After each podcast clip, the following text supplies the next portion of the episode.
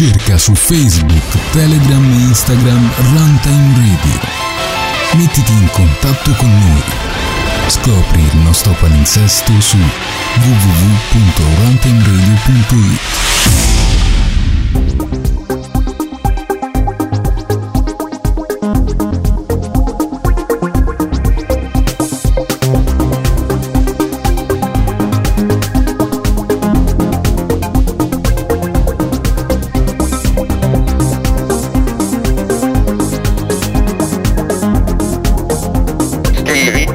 Premi controllo. Archeologia informatica. Carissimi amici di Runtime di Archeologia Informatica, bentornati a questo nuovo episodio live. Era un po' di tempo che mancavamo, però torniamo insomma con una puntata più croccante, diciamo così, come dice il nostro amico eh, Halloween, eh, che insomma ormai è diventato quasi amico di Runtime anche lui. È una puntata croccante nel senso che è una puntata un po' più divertente rispetto a quelle che sono le, le, puntate più storiche che facciamo di solito, sebbene comunque anche qui parliamo sempre di storia e parliamo anche di informatica, cerchiamo poi di capire in che maniera certe cose si incastrano con altre cose e fino a dove arrivano. Ma prima di parlare di tutto questo presentiamo i nostri compagni di viaggio, ovviamente non può mancare Carlo Sant'Agostino. Ciao a tutti, eccomi qua, benvenuti in questo 2020, ah no, siamo nel 2021 adesso. 2021, esatto. Era, era l'anno dei, dei, sopravvissuti, se ti ricordi, 2021 sì, sopravvissuti.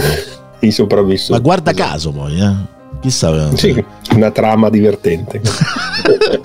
esatto. E, ehm, Davide Gatti. E buonasera e ciao 2020 per entrare nel 2021. 2021. Ciao 2020, ricordiamolo, dato che ci siamo, è la, è la, trasmissione di Everything fatta da Michele De Paolo e Carlo Sant'Agostino su quella meravigliosa trasmissione barra omaggio fatta dalla televisione russa per gli anni, degli anni 80, insomma, italiani, trash, il trash italiano che, che tanto piace all'estero a quanto pare, insomma, beati loro. E ovviamente c'è l'ospitone questa volta, cioè l'ospitone diciamo mm, ogni tanto ci onora della sua presenza, ogni tanto lo intervistiamo, ogni tanto eh, gli vengono delle idee anche a lui, e Roberto Domaiuolo. Ciao ragazzi, sì, molto poco mi vengono delle idee, vi saluto dal freddo Belgio, quindi un po' più lontano questa volta, ma grazie ancora di avermi invitato. Ma figurati, grazie a te di essere qui con noi, sei in Belgio, quindi Arturino Mazzei, se sei in questo momento all'ascolto come di solito ti capita, sappi che c'è Roberto Domaiuolo dalle parti tue. Quindi quindi scappa, torna, torna in Italia. Portagli tanti cioccolatini che ce li riporta lui, come l'altra volta. Va bene, ragazzi. Allora, Prego, mi viene in mente quando sei al mare, dove abiti? Eh, abito a Milano. Ah, io ho un amico che vive a Milano, non è che lo conosci. Guarda, questa cosa, questa cosa mi è successa. In realtà, lo sai perché alcuni lo fanno? Perché in realtà chi vive in un paese tipo, ecco, Piccolo, Monterotondo, certo. che so 50.000 abitanti, però il nucleo, diciamo, grosso, quello prima della grande espansione del paese, comunque alla fine sono quelli, no? Quindi anche in un paese come questo, diciamo che alla fine tutti più o meno si sono incontrati diciamo, in un certo senso. Oppure come quando sono andato a Matera da un mio amico, una volta che andavamo in giro per strada si salutavano tutti, ciao ciao ciao ciao, cioè, per me, vabbè, a parte che io non, non guardo proprio, quindi figurate se riesco a riconoscere la gente. Però insomma in generale mi ha sempre fatto strano. Solo che se tu lo chiedi a uno di Roma, ah ciao, sei di Roma, ma è che conosci Mario? Voglia. Sai solo nel palazzo mio quanti Mario ci stavano? Solo nel palazzo mio, insomma, vabbè, quindi vabbè. Vabbè ragazzi, allora entriamo nel vivo di questa meravigliosa puntata. È una puntata dedicata ai supercomputer e alla fantascienza. L'abbiamo ristretta ovviamente nell'ambito cinematografico, eh, ma questo non significa che poi magari non torneremo a fare questi, questo tipo di paralleli anche magari con la, sia con la letteratura che con, con, le serie tv. In realtà volevamo inserire anche le serie tv, ma poi guardando la lista dei film c'è il rischio che qui veramente poi famo, famo notte, insomma, e siccome che tutti abbiamo una vita è meglio cominciare a, a concretizzare. Allora, io la prima domanda che faccio a tutti a rotazione è questa è una cosa poi che è relativa anche a quando eravamo piccoli, no? Tutto sommato, quando eravamo più giovani, diciamo così. e vedevamo la fantascienza in una certa maniera quando magari ancora non avevamo avuto l'approccio con l'informatica, no?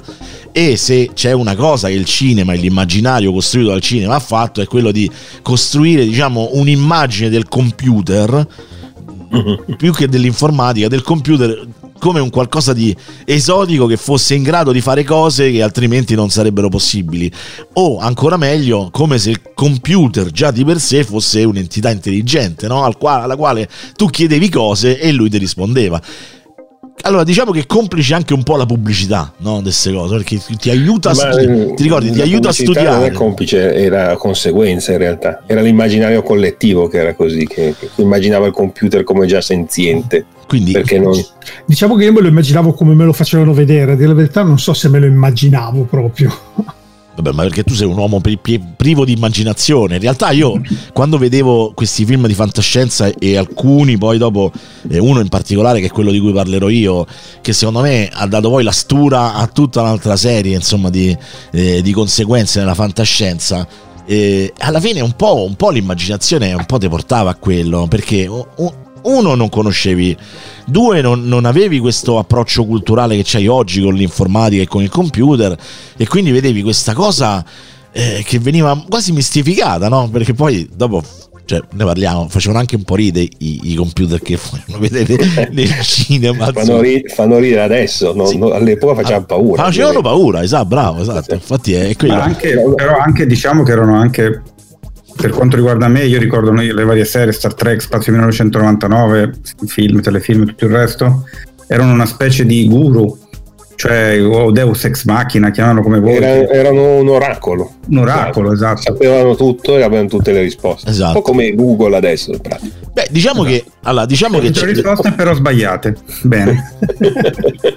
diciamo che l'approccio iniziale è un po' come l'approccio iniziale un po' con tutto, no? Cioè nel senso quindi qualsiasi cosa che entra a far parte della vita eh, dell'umanità eh, e che comunque alla fine la gente guarda un po' con sospetto, no? E il cinema ci ha giocato sopra, no? Perché alla fine perché questi computer erano pericolosi, erano cattivi, in grado di macchinare delle, degli stratagemmi infernali per ucciderci a tutti, ma poi a, a che scopo, no? Cioè, nel senso, però eh, l'immaginario primario a volte era quello, cioè ricordiamo i robot. Vai. Io la, la, la, premessa che volevo fare, poi parliamo del dettaglio tutti i film e tutti quanti e li vediamo insieme, è che non è tanto il computer di per sé stesso, in realtà tutto quello che nasce qua dietro è la paura di un sistema senziente non umano, cioè l'intelligenza artificiale, no? la classica intelligenza artificiale nel vero senso della parola.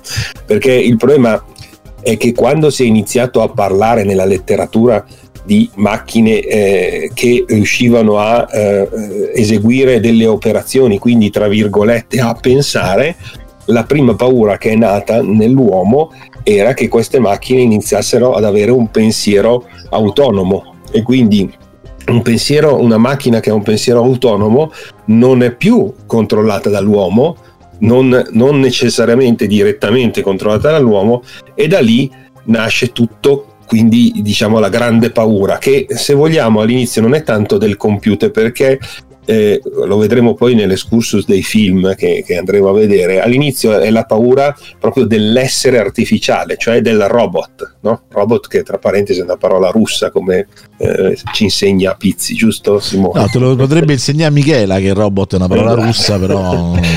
è una parola russa che nasce dal russo, comunque è, è, è l'evoluzione del concetto del golem, no? del, del, eh sì, eh dell'essere sì. artificiale e quindi è un essere umano artificiale, quindi meccanico. Eh, Automa. Automa, esatto. E infatti tutti i primi film che vediamo, quelli più antichi, eh, eh, creano, cioè rappresentano la, l'intelligenza artificiale in un robot, in un automa.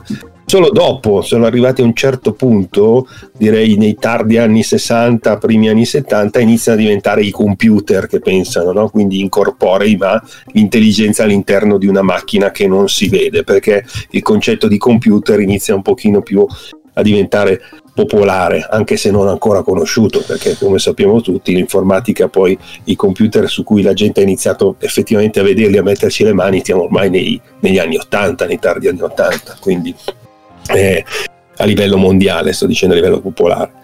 E quindi c'è, c'è, questa, diciamo che il tutto nasce dalla paura dell'intelligenza artificiale, del, del, della, di, di, qualcosa che pensi in maniera indipendente. Della coscienza, della coscienza del, è, del, computer. Non è controllabile, non è direttamente controllabile. Poi magari termini, termini, come intelligenza artificiale poi sono, sono nati dopo, no? però diciamo l'idea sì, era quella quello, della macchina è. senziente che quindi de per sé All'inizio, eh, era già sovrumana. No? di cibernetica, neanche di informatica. La cibernetica. La cibernetica. Ciber, cibernella, cibernella. Al, a, nella gran parte dei film sono sempre abbastanza cattivoni o che diventano cattivi e vogliono è la, è la paura è, sempre sì. è il fil rouge che collega tutti i film di cui andremo a parlare. Più o meno sì più o meno sì. Diciamo, diciamo che poi come, come ha detto come ha detto poi Tomaiuolo dopo, cioè citando Star Trek, in Star Trek si prova a dare diciamo una sorta di chiave diversa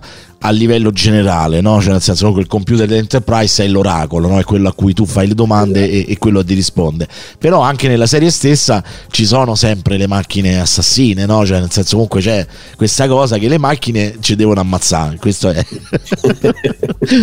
diciamo che la paura è questa: nel momento in cui la macchina pensa in maniera indipendente, quindi è capace di un pensiero autonomo, cosa gli vieta di uccidere il suo creatore? È la paura che noi abbiamo dentro e ci portiamo da sempre eh, dentro. Guarda, io vorrei fare un piccolo riferimento proprio a quello che hai detto tu e fai sentire l'opinione di tutti quanti, partendo da, da Roberto, poi Davide e poi ovviamente tu ritornando, perché eh, proprio partendo da Metropolis del 1927 no, di Fritz Lang, che eh, a parte raccontare questa società distopica, industrializzata, no, cioè il classico, il, il, la classica visione orwelliana che poi alla fine ritornerà mille volte no, nella letteratura e nel, e nel cinema, insomma, no? Però ecco lì appunto abbiamo il robot, no? Cioè quindi la figura antropomorfa, no? La cosa che di per sé è per quanto distante, per quanto severa, per quanto non severa, più che altro è eh, non empatica in quanto macchina, è comunque un qualcosa che noi riconosciamo, no? Perché comunque c'ha un, un elemento strettamente antropologico, cioè comunque la forma, no? In qualche maniera che noi riconosciamo. Ecco, diciamo da lì all'evoluzione de, di questi robot che poi diventano delle cose veramente, cioè nel senso, a, oltre distanti, distaccate, senza sentimenti, come chiaramente dovrebbero essere, però poi di, diventano malvagi, no? Ricordiamo tantissimi robot nella storia del cinema fino agli anni 70, 80, ricordiamo anche i Dalek, se proprio vogliamo fare poi delle citazioni magari extra, no? Cioè il Dalek, per esempio, era proprio la... che, che io mi sono sempre domandato come facevano dei bidoni della monnezza a sterminare tutti. I Dalek erano, erano già i Borg alla fine. Esatto, però nonostante che erano lenti, che c'erano solo l'aspirapolvere davanti, però erano inarrestabili, erano una cosa... E, però ecco, il concetto è questo. Che poi lo assimilo anche un po' al concetto dello zombie, no? Cioè l'inarrestabilità, cioè il, il, pri, il vuoto, cioè privo di sentimento, privo di, di un raziocinio umano e alla fine che, che calpesta tutto, divora tutto. Ecco, insomma, questo è un po' il, il fil rouge, un po' che nella parte pre-computer, secondo me, che, che troviamo sempre nella fantascienza. Roberto, tu hai qualche sì, osservazione? Allora, eh, beh, eh, non, non, abbiamo ancora citato Westworld, allora se, se vogliamo parlare sì, di, sì, di, robot terrificanti... Che, Ma ce ne sono tantissimi. Ce ne sono tantissimi, questo in particolare ricordo il film, mi, davvero mi terrorizzò quando, quando l'ho visto al cinema. Eh, comunque... Mh, mm, stiamo un po' mettendo insieme robot e computer, che ha senso chiaramente perché... Sì, eh, scusami, interrompo solo brevemente, la mia era proprio dire che all'inizio erano robot, poi diventano computer. Sì, esatto. Perché? Perché, perché all'inizcio il computer non si sapeva neanche cosa fosse. Cosa fossero, esatto. si immaginava il robot. No, no, infatti adesso parliamo, adesso parliamo, di robot, no? cioè nel senso parliamo un attimo del...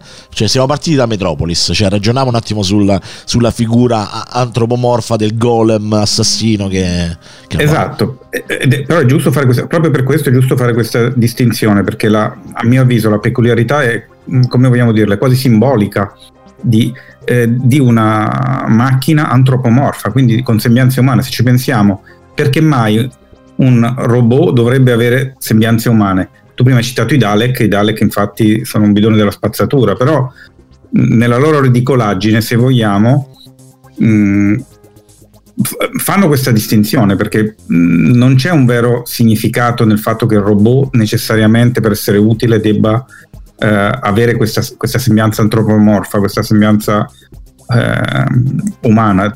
Parliamo di Metropolis, che è un film eh, davvero eccezionale, film muto che eh, chi non l'avesse visto secondo me deve assolutamente ehm, eh, recuperare. Eh beh, una pietra miliare del, del, cinema, eh, l'inizio del cinema di fantascienza poi per certi versi, perché poi c'è, sì, sì, sì, c'è tutta una tecnica dietro quel film che, che, tu se consideri che il 27 neanche te la immagini, insomma.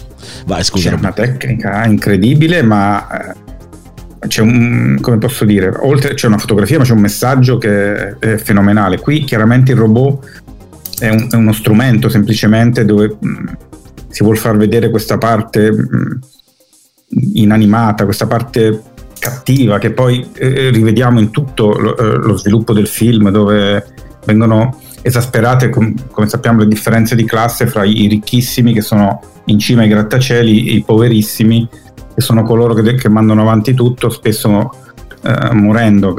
Quindi con questa massimizzazione delle guarda, eh, guarda caso non, riproposto, non riproposto da nessuno eh, non riproposto da nessuno sì dove quindi questo, questo robot che, che, viene clonato da, da, dalla protagonista, da, mm, che è Maria, appunto diventa un, un, un, simbolo innanzitutto ingannatore perché appunto eh, è un sosia eh, di un essere umano reale che inganna gli altri per portarli a fare una rivoluzione e alla fine a distruggere sia la città che se stessi.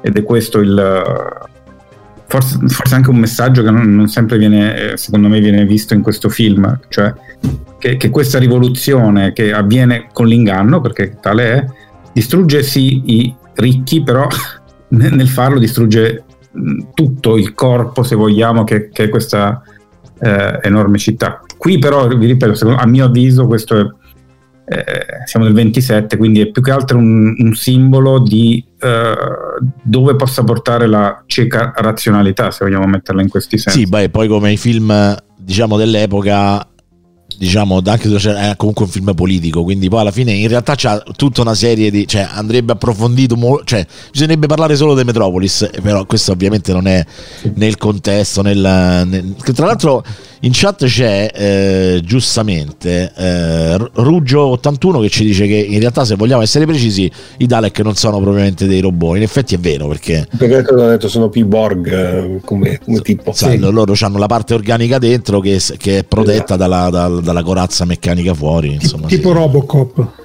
Sì, diciamo sì, diciamo sì. E anche questo lo vedremo anche in altri film di cui parleremo, non, oh. non è Ok, Davide, tu invece questa visione dei robot quando eri piccolo, cioè, ti facevano, cioè io veramente ci sono delle immagini a me facevano veramente proprio paura, cioè, nel senso che poi più erano goffi, cioè più nell'immaginario del cinema questi eh, android, no, androidi, no, questi eh, robot proprio, cioè più erano goffi, più erano, come posso dire lenti nel movimento e più sembravano impietosi, cioè nel senso sembravano spaventosi, no? Non so se c'hai qualche memoria. Beh, scusa, posso anticipare una cosa, allora, che non riguardi i robot, però rafforza quello che dici di questo effetto scenico. In uno dei film di cui parleremo più avanti, eh, brevemente, che è Dark Star, sì. c'è, una, c'è una, una creatura aliena che in realtà è una palla gonfiabile da mare con due piedi pelosi che detto così fa assolutamente ridere, però andate a vedere la scena nel film e magari quando è stata fatta eh, con le inquadrature di Carpenter eh, fatte come lui era quasi terrificante. Mi ricordavo molto il prigioniero. Eh no, stavo pensando alla stessa identica cosa. Perché se ti, se ti viene... No, ma portava sempre indietro. Se non tu ci, ci pensi... Ci, no, allontaniamo troppo che sapete che nasce per, per errore, perché non avrebbe dovuto essere quello il la macchina di punizione doveva essere un'altra che però non ha funzionato e affondò al primo utilizzo. E allora si inventarono quella palla perché avevano quello e l'hanno provata, funzionava. Eh, ma a volte vedi, vedi che quando a volte ti dice anche bene perché c'è una cosa semplice, una palla bianca, quanto, quanto ti può terrorizzare?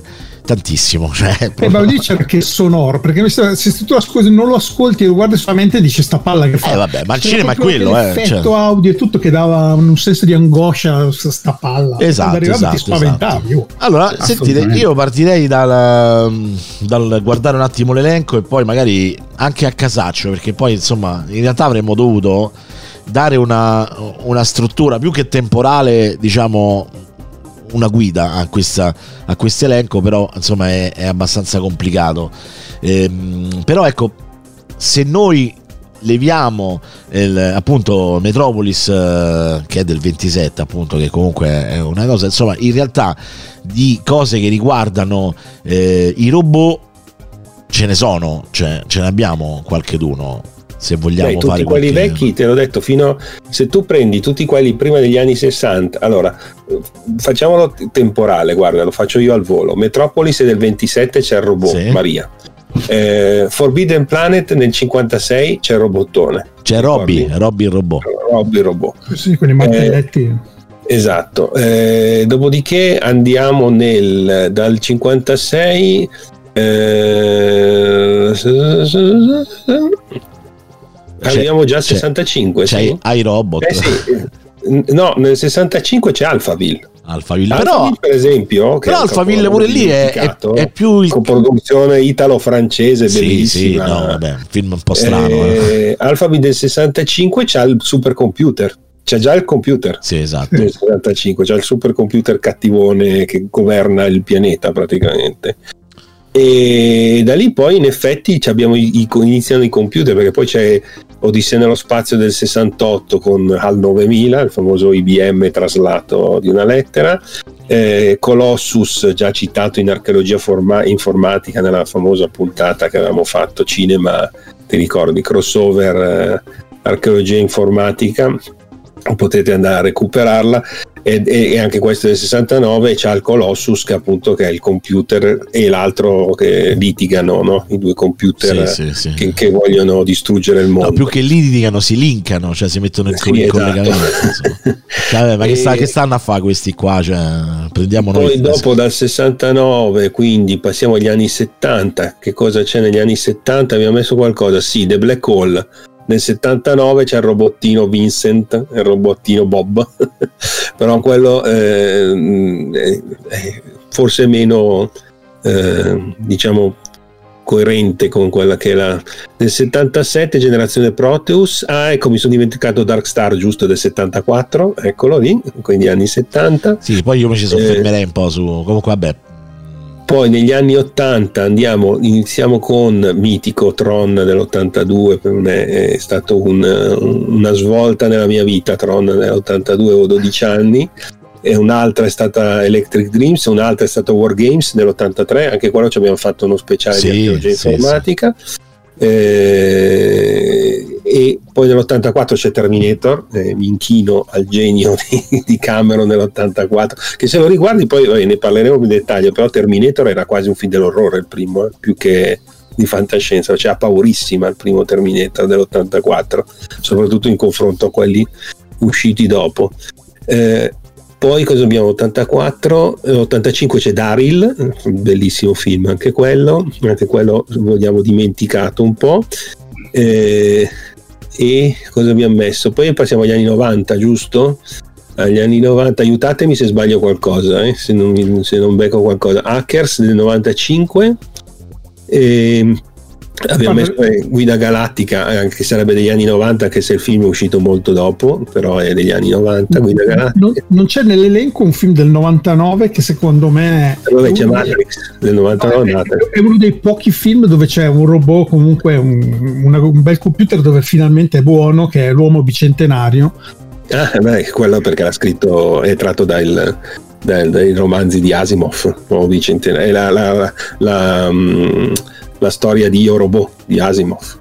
Eh, comunque era buono, almeno in quel caso, sai, citiamo un sì, eh, diciamo che lì è l'intelligenza artificiale che alla fine si scopre più umana degli umani. Il, il, diciamo, il, il, Vabbè, t- tanto anche, anche, in maniera, anche, in maniera, sconnessa li ci diamo tutti adesso sti, sti film senza andare perché sennò così stiamo andando abbiamo Vabbè, accelerato in, in, ordine diciamo sì, temporale sì, sì però, però siccome che tanto non... i robot prima era solo robot poi diventa computer Va. e poi eh, di nuovo tutto insieme. Dico, visto e considerato che nella lista che abbiamo comunque non l'abbiamo messo in ordine, io partirei insomma no. un secondo, ognuno si prende un attimo, io, allora, io vorrei fissare un attimo l'attenzione sul sul primo film che mi viene in mente, per cercare anche di capire, eh, e qui andiamo in tempi moderni, cioè nel senso una figura del computer che noi riconosciamo e che era il rapporto più eh, semplice e, e, e, indifeso che noi abbiamo col computer perché era l'oggetto domestico che avevamo tutti quanti, no? quindi il classico desktop computer col monitor, col modem, con la tastiera, cioè un, un oggetto che, che, tu riconosci al di là del, della super fantascienza con i cubettoni, i quadrettoni che poi magari ci ritornano ritorniamo, che è Electric Dreams, un film del 1984. Sì. Allora, Electro, Electric Dreams, e qui poi infatti voglio fare la domanda, eh, che è un film, mh, mm, insomma, allora c'è cioè, la storia è questo tizio che si va a comprare il computer, non mi ricordo per quale ragione, alla fine gli suggeriscono un modello. Lui, lui voleva va... comprare una calcolatrice e gli hanno venduto un computer. Gli hanno venduto il computer, ok. Lui va a casa, installa questo computer e alla fine comunque questo computer inizia ad avere un rapporto di amicizia con lui.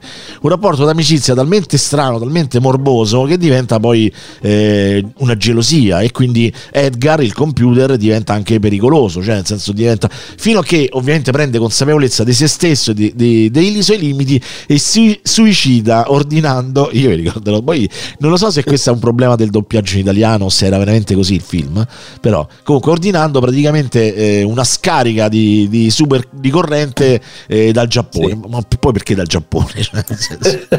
cioè, questo ha telefonato, pronto? Che mi mandate 150 milioni di watt in una botta sola? Grazie.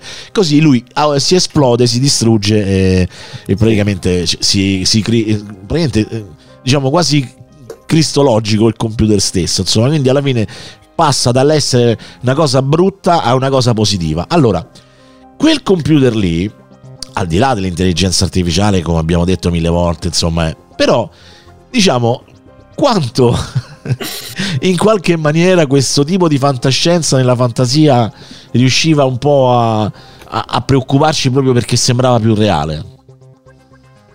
Carlo, inizia tu, vai. Io, ah no, io Electric Dreams è un film che eh, l'ho amato quando è uscito, un po' perché eh, era rappresentativo del periodo che stavamo vivendo. Stiamo, stavamo vivendo la prima mh, mm, esplosione degli home computer nelle case e quindi tutti noi, io nell'84 avevo 14 anni e eh, avevo il mio Spectrum nuovo fiammante, avevo imparato a programmare già, già da due anni e, ed era la mia passione di, di, di, di, quel periodo, come per tanti di noi lo è stata in quel, quel periodo lì.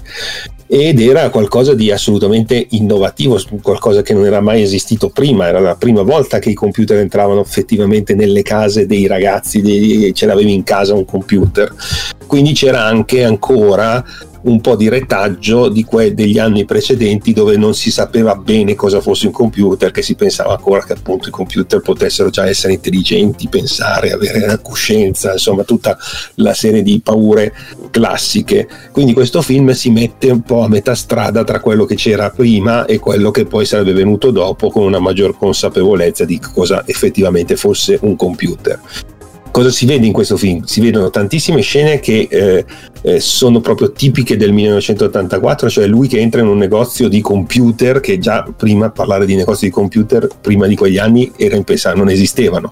Invece iniziano ad esistere i negozi dove entri e ci sono tutti i computer e c'era, si vede il Commodore 64, il Big 20, l'Apple 2, eccetera. E lui ne sceglie uno. Ecco, una cosa caratteristica di questo film è che il computer che lui compra è inventato, perché probabilmente eh sì. non c'era il product placement, quindi si compra un computer inventato che se lo sono costruiti loro su un, sembrerebbe su una base di un Apple II comunque come struttura di base.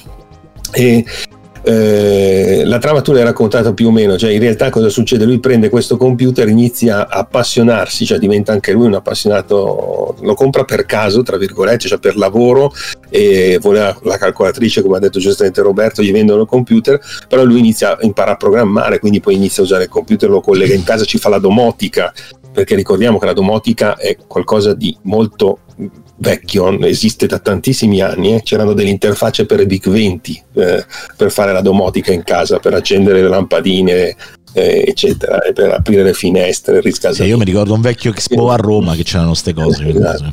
Quindi lo collega in casa, ci fa la domotica col suo personal computer, inizia a programmarlo. Eh, cosa succede? Che lui eh, praticamente si vede che il computer inizia a prendere coscienza di sé imitando il suo proprietario, cioè Miles, e quindi il computer è, eh, diventa una specie di suo alter ego. Mm, e quando Miles si innamora poi di una ragazza, anche il computer si innamora della stessa ragazza. È, è da qui che nasce il casino, sì, perché sì, è come se fossero due che stanno litigando per la stessa donna. Sì, io sono andato un po' a memoria eh, perché non è che me lo sono rivisto. Il computer alla fine si suicida appunto quando lui riesce a capire che lui non potrà essere mai esatto. il ragazzo di una donna vera perché lui è un computer e quindi si suicida praticamente. sì, diciamo, si diciamo, e veniamo poi a, amore, a, Roberto. Per amore, diciamo, per pene d'amore.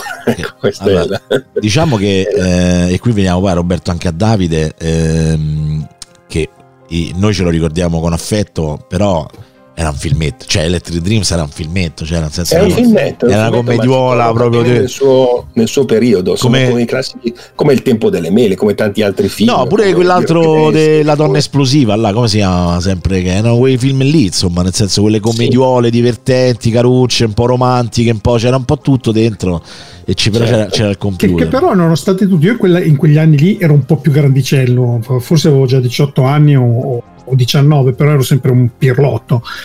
E ehm, comunque quando ti immaginavi e vedevi questi film, a parte che sapevi che provenivano dagli Stati Uniti quindi sapevi che erano più avanti, eh, certe volte quando guardavi tu dicevi questi computer può darsi che esistano davvero negli Stati Uniti, cioè in America là, questi computer che fanno queste cose se non ci sono adesso perché forse ce l'hanno loro perché fanno i film eccetera ma magari tra poco esce una roba del genere ci credevi quasi anche lo, lo ritenevi quasi possibile a volte eh? soprattutto quando eri più piccolo ancora di più ma anche a 18 anni ma devi anche, devi anche considerare i nostri genitori So, so, sì, esatto, esatto. Io ho detto giustamente in quegli anni eravamo ancora a metà strada, infatti c'era ancora molta ignoranza di cosa fosse esattamente un computer. E ricordatevi, sì. nello stesso periodo c'è il telefilm dei ragazzi del computer, dove il computer praticamente fa tutto, no? poi è stato sì. un po' la, l'ho detto tante volte che quello è stato un po' il nostro dramma, perché noi impazzivamo su un computer per fare un cerchio, poi quando lo facevi vedere diceva, ma cazzo ci vuole, l'ha fatto il computer, cioè, fare tutto i computer. no, ma non solo, ma che fai solo questo? Eh, a voglia col computer c'è sta gente che, che ci costruisce le macchine. Vai Roberto. Ma ormai abbiamo detto tutto e non, non mi soffermerei eh, più di tanto. L'unica cosa, film commerciale, carino, senz'altro. Ricordo la bellissima musica di Moroder. Moroder, è vero, Giorgio Moroder, sì. bravo. Ah sì, esatto, una, una, la musica oltretutto fa parte della trama, perché in realtà quelle musiche che si sentono eh, nel film si diceva che fosse il computer a crearle, da solo lui le aveva create, esatto. e, ed erano canzoni che poi lui usava per far innamorare la ragazza. Sì, esatto, poi volendola dire tutta è stato un po' stronzo lui perché alla fine a farla esatto. innamorare è stato Edgar, il computer. Il computer, esatto. Beh, è un po' la storia di Sireno se ci pensi, eh? cioè, in realtà è una trasposizione della storia dei, dei Sireno in formato elettronico, insomma. Diciamo, sì, insomma. Sì, sì. Sì, e poi ci stava perché Moroder faceva la musica col computer, tu sentivi la musica e dicevi, cacchio, tutto fatto col computer, ti, ti, ti, ti, ti dava entusiasmo tutto questo computer, poi alla fine ci cre- uscivi credendoci un po' anche eh, e speravi anche. Purtroppo per quelli che lo usavano il computer. Invece, usavano veramente dicevano eh, invece due anni esatto. prima stato, era stato presentato un film che dà del computer, eh, tra l'altro se, se, lo rivai a vedere oggi utilizzando dei, dei, termini che allora erano magari appropriati, oggi sembrano un po' esotici, no? nel senso i programmi, no?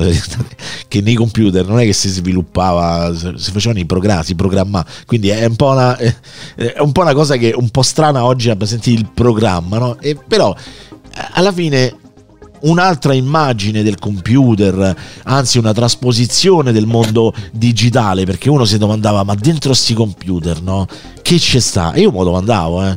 Quindi Davide, tu che sei stato un grande fan di Tron, ma allora, che beh, ti ricordi di appunto, questo? eh, Che mi ricordo, sì che mi ricordo. Anzi, io, io avevo 17 anni quando ho visto quel film Io 12.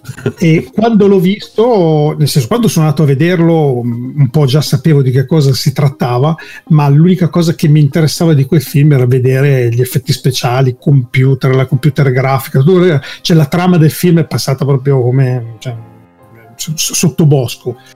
Però lì bisogna davvero, come dire, eh, a, a- a vederlo ancora oggi e immaginarsi come questa persona che tra l'altro, Lisberger, che è il regista, in realtà il film è uscito nell'82, però lui già nel 76 aveva Sì. già in mente tutta questa roba qua. Non aveva i mezzi e ci ha messo un po' a recuperare un po' tutte le informazioni. Ha fatto tutte delle prove, dei tentativi, è stato rifiutato il suo lavoro in un sacco di, di cose, poi alla fine in qualche modo ce l'ha fatta con difficoltà, è venuto fuori Tron. Lui aveva veramente un'idea in testa che era quello di cercare di immaginarsi cosa, la vita dentro un computer, nel senso come, come sono fatti i programmi, come sono fatti i bus di comunicazione, le sorgenti di energia, le linee di comunicazione, le memorie, i programmi e tutto, e lui li ha impersonati in qualche modo e devo dire che anche rivedendolo oggi con una fantasia No, no, visionario, assolutamente visionario. incredibile che cioè, Sì, sì. nessun altro è mai riuscito a fare una roba del genere da, da allora a oggi nessuno ci riuscirà mai insomma. Beh, Tron è un capolavoro, a, a parte la- la- gli effetti che erano cioè se andiamo a vedere la tecnica con quale è stata realizzata ci, ci diciamo come, come ha fatto uscire un film del genere Eh, ma a parte Eh, però lo devi anche- sempre contestualizzare. Io quando l'ho visto al cinema, Tron, eh, devo dire la verità, mi, mi sembrava magia, cioè, nel senso, una cosa... sì, sì, ma- Lo era, eh, lo era. ma, ma, cioè, se, se tu pensi che per ogni fotogramma ci sono ore di lavoro, eh, è una roba quasi. Oggi nessuno farebbe un film del genere in questi termini. Eppure, Roberto, Tron è un film che riporta un'altra volta l'immagine del computer, più che come magari quella, quella figura quasi umana, quindi quasi da compatire, no? che abbiamo visto in altri Dreams, lo riporta alla, alla figura cattiva. Tra l'altro, qui anche E che- in complicità con, realtà con Non è l'uomo. così, esatto, esatto. Non è, non è un computer, Oh, dai, questo, non è eh, un computer. è, è un programma in realtà. Ok. È una storia un po' complicata. Allora, eh, No, ragazzi, sempre no, cosa stop, stop, Tron. fermi, fermi, fermi un attimo di ordine, perché sennò così fa- se ognuno. Dico solo una, co- una Eh, cosa, vabbè, però abbi pazienza, insomma, sennò diventa un casino così. Vai. Dico solo una cosa, che Tron è come viaggiando nel- eh, al corpo umano, ma col computer. Avete presente il cartone viaggiando Sì, nel sì, corpo sì, umano? sì, più o meno, L'idea è la stessa, cioè fa vedere è come viaggiando nel computer Mm. con tutti i pezzettini, eh, quindi ci sono i buoni, i cattivi, come funzionano, eccetera. Non è il computer cattivo. E allora io direi che, più che viaggiando nel corpo umano, direi, che- diciamo viaggio allucinante, se, se proprio vogliamo. Anche, sì, anche. Sì, sì, sì, assolutamente sì, anche viaggio allucinante. Sì, sì. sì. Comunque, allora, Vai, questa è una chiacchierata fra amici anche perché il, il Anche- tema si presta. Quindi Anche perché il conduttore fra un po' sbrocca. eh. anche- Vabbè, il conduttore non ti sopravviverà anche a questo. Sopra- Non ti preoccupare. Eh, no, Tron è un film assolutamente visionario eh, che, ha, cam- che ha colpito me e, e tutti noi, immagino.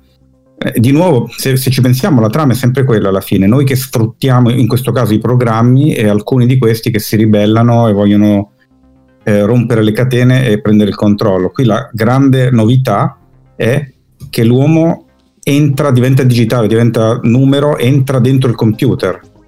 Da un certo punto di vista, com- quasi Matrix, eh, se, se ci Ah pensiamo. sì, è un po' un precursore, sì. Assolutamente. e questa è la, eh, la- la enorme novità, bellissimo, effetti speciali e tut- tutte cose che poi hanno veramente eh, d- eh, dato la stura a tantissimi altri. Automan nasce copiando Tron Sì, e, sì, e sì. alla fine lo chiuderanno non perché non ha avuto successo, ma perché costava troppo, Mm. Eh, perché non erano in grado di pagare eh, questi tra virgolette effetti speciali che non erano fatti al computer, erano in grandissimo. No, no, no, no in, eh, un bel pezzo del film è fatto al computer. Eh. Un pezzo sì, al computer, ma molta sì. roba comunque era fatta con del nastro adesivo luccicante. Le scene dove recitavano gli uomini erano ricostruite in scenari normali con polistirolo e nastro adesivo, però per esempio le scene del bus dati dell'astronave, quella che viaggia all'interno, quelli sì, quelli sì. Erano fatte... diciamo che il lavoro manuale grosso è tutto, tutto l'effetto luminoso sulle tute dei, dei, personaggi che sono lavori manuali di pittura a mano su, su, su pellicole. Su... Che sai che è stato fatto, l'hanno fatto due volte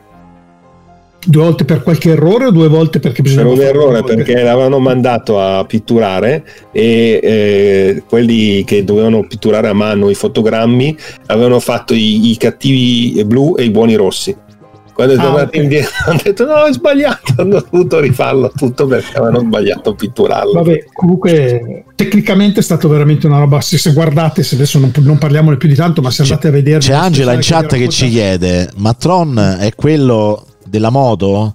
La locandina, anche, sì, locandina sì, nera sì, e blu, sì, però devi considerare che è stato fatto anche recentemente un Tron, ma noi stiamo parlando, Legacy, noi stiamo parlando del film ori- originale del 1980. Allora, Tron Legacy è un vorrei ma non posso, cioè un film che ha delle potenzialità enormi ma che a un certo punto le spreca in maniera clamorosa. C'è da dire che comunque Tron Legacy ha una colonna sonora fantastica. Sì, la colonna sonora sicuramente. A me il film mi ha un po' rotto i coglioni. Vabbè, ma anche gli effetti, gli effetti, speciali sono... Sì, però sai, quelli ormai siamo già abituati a quelli. Esatto. No? E noi aspettiamo, avete visto che ormai c'è la campagna Flynn uh, Leaves, so, vediamo cosa succede. Uh, cosa succederà presto. Sì, sì, anche perché Tron Legacy finiva che non finiva, perché si vedeva esatto. che alla fine lasciava la porta aperta, insomma. Comunque, eh, come si dice, mh, mm, Simone, stavi dicendo qualcosa sul, sul, computer che è cattivone? Sì, no, che... nel senso che la, la, forse lì la prima, forse il ritorniamo al discorso del, del, viaggio dentro al computer e quello che vi pare, però cioè, eh, quello che stavo dicendo con Roberto era il fatto che al di là del fatto che non parliamo magari di un singolo computer, parliamo di programmi, eh, MCP, il, ma- esatto, il Master Program. Control Program, però in realtà poi c'è questa sorta di, eh, forse è una delle prime volte, se, se non eh, quella più eclatante, dove praticamente c'è proprio un, un un, un, rapporto tra, di, di, cattiveria, di complicità tra, tra la macchina, no? il, il, master program e, e, il, e il, il, direttore, il, il capoccia, il cattivo. Insomma, sì, no? sì. Quindi alla fine, a, anche in questo, poi alla fine, comunque, in qualche maniera. Cioè, alla fine dice: se i computer sono so cattivi e ci vogliono uccidere, se poi si mettiamo pure dalla parte loro, no? E se poi il computer vuole conquistare il mondo, alla fine ci fa capire, parte dal Pentagono, il Cremlino, in definitiva, in definitiva vuole, vuole, vuole, avere potenza illimitata. No? Questo, questo, programma che ovviamente... È quello che dovremmo vedere in Tron 3 in teoria. Se... Ah. Quando, Vabbè, uscirà, quando uscirà. Vedremo. Comunque io quando sono uscito dal cinema e notizia anni, sono uscito che della trama non, non, mi ricordavo nulla, ero rimasto con la bocca con la mascella per terra e ho detto, cioè avevo visto una roba che non avevo mai visto in vita mia e per la prima volta ho visto la computer grafica usata in maniera massiccia anche se sono solo 20 minuti del film. Eh, che comunque sono tanti per... Sì, perché eh, lì per ho, ho, letto un po' la storia, parlavano di disegni di un, un fotogramma a, a ogni due ore. Sì, e, esatto. e senza texture mapping che vuole, manuali, non esisteva manco la, la, la, cosa della, della texture de, che dice nel senso era molto semplice anche pure come 3D se vi ricordate pure Starfighter sì, sì. Zero Starfi- texture. Starfighter sì. era, cioè, Starfighter dell'84, un paio d'anni dopo, eh, e eh, stavamo sempre lì. Un po' più evoluta, ma comunque sì, ancora sì, basica. sempre là, Bene, e niente, vabbè, questa cosa insomma è alla fine Tron. Sì, vai. Però volevo solo aggiungere un'ultima cosa, poi dopo chiudiamo su Tron. Eh, passa inosservato in Tron che l'elemento più innovativo e più fantast- fantastico e più potente di tutto quello che ci poteva essere nel film era semplicemente un teletrasporto che hanno inventato che era pass- passato di traverso serviva solo per trasferire l'in dentro al computer e portarlo fuori però nel contesto c'era un teletrasporto, che, che era l'invenzione ancora più potente di, del, del computer stesso, se vogliamo. Eh. Sì, sì, sì. sì, sì era, il pezzo vero di fantascienza vera che c'era dentro, era quello. La... E non parliamo dei videogiochi, se no mi fare altri 20 puntate. No, infatti. no, vabbè, certo. Comunque ci sono due film in particolare che sono connessi e li connetto indipendentemente dal fatto che sono connessi, ma li connetto anche perché appartengono a due epoche diverse, dove anche se il risultato può sembrare similare dal punto di vista narrativo, in realtà poi alla fine è l'immaginario dell'object del, del computer, del, della fisicità del computer, diciamo così, o a fisicità addirittura, eh, che è tra l'altro il, appunto come citato prima da, da Carlo Colossus eh, a Forbidden Project con eh, Wargames non a caso sono eh, due film di cui abbiamo già trattato sì, e esatto. che sostanzialmente dal punto di vista tematico si somigliano molto anche se in realtà secondo me Colossus pur essendo un film più mediocre da un certo punto di vista in realtà estende il concetto anche al controllo del computer sulla vita dell'uomo e anche sulla sua privacy e su tutta una serie di elementi che oggi sono molto più attuali no? cioè da un certo punto di vista eh, ricorda mentre Wargames è più limitato al fatto di avere un computer che governa governa il sistema difesa americano che se c'è un bug poi fa scoppiare tutto il mondo insomma poi alla fine esatto. il concetto diciamo è questo però la, cosa, la prima cosa sulla quale voglio che puntate l'attenzione al di là delle due tematiche parzialmente simili è il fatto che mentre che su Wargames abbiamo questo server gigantesco che più o meno insomma ci può anche stare no? mentre invece su, su Colossus abbiamo praticamente questo enorme e sconfinato computer costruito all'interno di, di una montagna che diventa quasi cioè è quasi un, un come posso dire un Olimpo no? una, una casa di un dio più che un, la rappresentazione di un computer Beh, in realtà era basato su esperienza reale perché il, il Colossus si basa su, e ne abbiamo già citato altre volte, il progetto eh, americano eh, di costruzione del computer per il controllo totale del traffico eh, aereo. Mh, mm, eh, dell'America, eh, aspetta, com'è che si chiamava adesso? Mi sfugge, quello che poi ha, eh, ha, dato là tutta una serie di invenzioni, tra cui appunto il monitor a tubo catodico, la penna ottica, eh, i metodi di inserimento, ehm, che poi tutta quella tecnologia è stata sviluppata da IBM ed è stata la base poi della creazione di tutti i, i mainframe, i computer che sono venuti Univac. dopo. No, non era l'Univac, aveva un altro nome. Adesso purtroppo, ragazzi, sono vecchio. Certe cose non me le ricordo Vabbè, più. Non, le vado, non le vado a prendere. Possiamo superare lo scaglione e andare avanti. Insomma.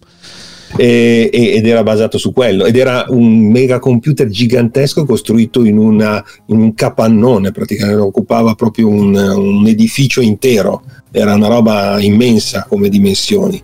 Perché? Perché a quell'epoca i computer erano costruiti con, stiamo parlando dei primi anni 50, costruiti con le valvole, quindi non c'erano i transistor, quindi quando tu aumentavi la potenza del computer aumentavi la sua diciamo eh, dimensione in maniera eh, proprio fisica e anche la corrente che serviva per alimentarla, lo spazio che occupava, il calore, i terminali che venivano usati, insomma tutta una serie di cose era tutto gigantesco. Stiamo parlando ancora quando i computer non erano personali, quindi nell'immaginario collettivo i computer erano, occupavano le stanze sì, e sì. erano più Vabbè, lì, i palazzi. Sì, ok. Vabbè, però lì insomma ti ricordi insomma com'era la questione certo, no? c'è quella, c'è quella scena che tra l'altro ricorda molto di solito la fantascienza proietta sempre il presente proiettandolo nel futuro ingrandendolo. Se tu non avevi la, conosc- la competenza di capire che la potenza dei computer non era uguale alla sua dimensione perché fino a quel tempo era quello più il computer era grande più era potente ok? E siamo stati dopo che abbiamo capito che in realtà i computer potevano essere più potenti e diventare più piccoli, la miniaturizzazione di transistor, le cose, eccetera. E quindi quella fantascienza di quell'epoca per disegnare il computer super mega potente che diventa intelligente doveva essere grande come una montagna. Sì, anche, però, notiamo una cosa importante secondo me di eh, Colossus del film che in, comunque lo, scopo finale di Colossus è positivo, così come di Guardian che è il suo alter ego oh, russo, sì, esatto. Nel, se- nel senso che loro decidono per noi che per evitare qualsiasi tipo di problema di guerra di altre cose, decideranno tutte loro e uccideranno chiunque non, eh, non si adegua. Se, sebbene ovviamente è una, è una cosa, voglio dire, spaventosa, però il, lo scopo finale qui è, è positivo. E, e, un'altra cosa particolare di questo film è che adesso non voglio fare degli spoiler, comunque finisce tra virgolette male o perlomeno non c'è lieto fine, mettiamola, eh, mettiamola così. Questa è una particolarità. Eh, non so se noi pensiamo a Skynet o a Matrix. Skynet, eh, Skynet è esattamente la stessa cosa, guarda, eh, perché in realtà è il pensiero, cioè il fatto che Skynet decida di uccidere eh, gli uomini era perché lo decide per il, suo, per il loro bene, perché secondo Beh, lui era l'unico modo di far perché erano dei, la Terra erano dei, come dei parassiti, ci dice esatto. il...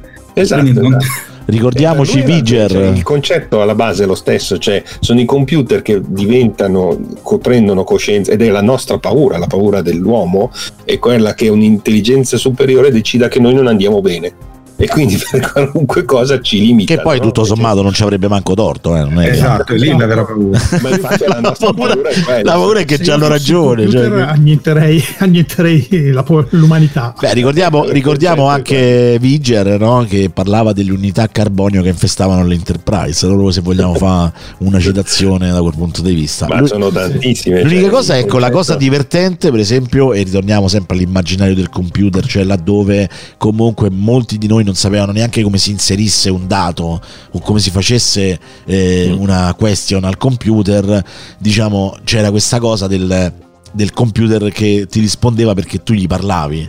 Se gli dicevi, dice Colossus, dimmi, e lui questa cosa esatto. meravigliosa che lui ti sentiva, ti capiva, però c'erano le valvole che, che, esatto. che ruzzolavano, stavano là e poi ti rispondeva co, co, col segnale visivo oppure con la, con la voce che è ancora peggio. Poi vabbè. E io comunque continuo a dire che quando io vedevo questi film mi immaginavo che esistesse per davvero e che un giorno sarebbero esistiti, cioè che sarebbero arrivati anche in casa mia, no? Però, loro, ce loro, ce l'avevano già però per davvero, stavano usando una roba vera. No, è, è, normale perché se tu non hai eh, la competenza, cioè se non sei dentro un ambiente, ti fidi di quello che il media ti passa, no? Eh, non sai quante persone fino ancora agli anni 80 pensavano che i computer in generale fossero già intelligenti, cioè per loro il concetto era che il computer erano già intelligenti, anzi più intelligenti degli uomini. Eh sì, ma infatti, infatti lo, stereo, lo, stereotipo di questo tipo di immaginario è proprio Wargames sul quale non ci soffermeremo perché ci abbiamo fatto una puntata intera, sarebbe stupido insomma sì, sì, ritornarci, però ecco lì c'è proprio l'immaginario di questa cosa, no? Quindi il computer, il modem, ti colleghi ad altri computer e il computer te parla, perché insomma esatto. che la cosa importante è che il computer te parla, insomma. Invece ci sono altri due film che io riaccosto insieme per due ragioni. Uno perché comunque secondo me, eh, no, per un motivo primario è che sono accostabili, cioè nel senso sono proprio due film, eh, secondo me uno prende ispirazione dall'altro. Uno è il film visionario per eccellenza, tant'è che ancora oggi troviamo elementi che sono diventati di uso comune nel, nella nostra quotidianità e se consideriamo che il film Spazio eh, sì, spazio, eh, 2001 Odissea nello spazio e del 1968 vedere i tablet, vedere tutta una serie di determinate cose, al di là del computer che governa la nave e che quindi è questa entità sempre senziente, no? che alla fine anch'esso diventa... Eh, diventa una minaccia proprio perché poi alla fine si, si crea questo, questo scontro no? fino ad arrivare al momento in cui bisogna eh, eh, smontarlo, spegnerlo, levargli i, componenti, no? mentre che gli i componenti lui sente la sua intelligenza svanire no? e, e, diventare infantile quasi fino ad avere paura a un certo punto. No? E, e, e, c'è la famosa domanda che a me mi ha sempre distrutto il cervello quando ero ragazzino, cioè il computer gli chiede se lui sognerà, nel senso eh, ed, è, ed, è, ed, è, una cosa anche struggente tutto sommato no? perché poi alla fine ed è 2001 Odissea nello spazio e l'altro ovviamente lo accosto a Dark Star perché, perché secondo me come disse Ghezzi in quella notte in cui me lo fece scoprire, mentre in una notte in cui non, non, riuscivo a prendere sonno, in realtà è una sorta di, eh, di citazione quasi parodica di 2001 Odissea nello spazio. Sì, lo è, lo è. Tutto sommato, ma lì addirittura sì. il, il, computer diventa la bomba, diventa divinità, cioè diventa Dio, cioè lui a quel punto eh, fa la luce per, la, per, fare creazione, cioè nel senso per e, e luce fu, no? Cioè io mi sì. ricorderò sempre questa cosa che mi è rimasta proprio impressa. Eh, prima Roberto, poi Carlo, perché sennò questo è il film di Roberto. allora, eh, di, di, su Dark tutti Star, e due vai, no, con Dark Star. vai come, vai come vuoi. Star. Sì. Da Star, da Star. Allora, da Star secondo me è un capolavoro. Eh, il primo film di eh, un lungometraggio, meglio di Carpenter, che nella prima versione ha, lo ha realizzato con 6.000 dollari, poi ha avuto altri 60.000 dollari per allungarlo un po' e farlo e renderlo editabile e pubblicabile da, eh, dalle case. Vabbè, ti dico che Carpenter c'era abituato, eh? cioè, comunque. Sì, beh, questo è il primo, poi ha continuato, però è un film eh, geniale, fatto con, veramente con scotch, eh, forbici e quello che avevano. È una parodia, in particolare di 2001 di Sia nello spazio, è un film politico, sono gli anni in cui c'era Nixon, infatti la, l'astronave che vaga, che è bellissima se voi l'andate a vedere, che anche ha, ha dato l'ispirazione a molte altre, è lì per distruggere tutti i pianeti instabili in maniera nixoniana, cioè trovate un pianeta instabile dove c'è qualche casino, voi lo distruggete. L'idea... Tipo Borg eh, quasi. Eh, sì, anche eh, Borg se vogliamo. Il, tipo eh, Nixon, eh, sempre. Gli, gli, astronauti che non sono se, quelli di Star Trek, tutti puliti, sbarbati, perfetti, precisi, sono dei disgraziati che dopo vent'anni non riescono neanche più a parlarsi, impediti, eh, sporchi, con la barba lunga, il loro principale problema è che hanno finito la carta igienica, penso, è, una, è, una, cosa terrificante. E c'è questa presenza della, della, bomba, in particolare di bomba 20, che loro ha praticamente... Eh, erano computer che si doveva attivare, doveva essere sganciato sul pianeta sfortunato e sarebbe stato distrutto. Ma bomba 20 viene attivata tre volte e tutte e tre volte praticamente per errore la prima volta il computer di Bomba 20 parla con il computer centrale e lo convince che è stato un errore. Lui, giusto per fargli un favore. Per parla si sta intendendo proprio che parlano, conversano. Eh? Conversano, esatto. E Bomba 20 rientra. La seconda volta deve uscire uno di loro e comincia a parlargli eh, di filosofia. Gli dice: Ma tu come fai a essere sicuro di quello che percepisci de- solo attraverso i-, i, tuoi sensori? Quindi, ma potrebbe, potrebbe quindi esserci un errore in quello che tu percepisce e quant'altro, e alla fine il Bomba 20 si convince e dice guarda, giusto per quest'ultima volta io non esplodo e, e rientro, ma a, all'ultima volta beh, Bomba 20 appunto decide di, di esplodere, dice no, a questo punto no, non mi interessa più.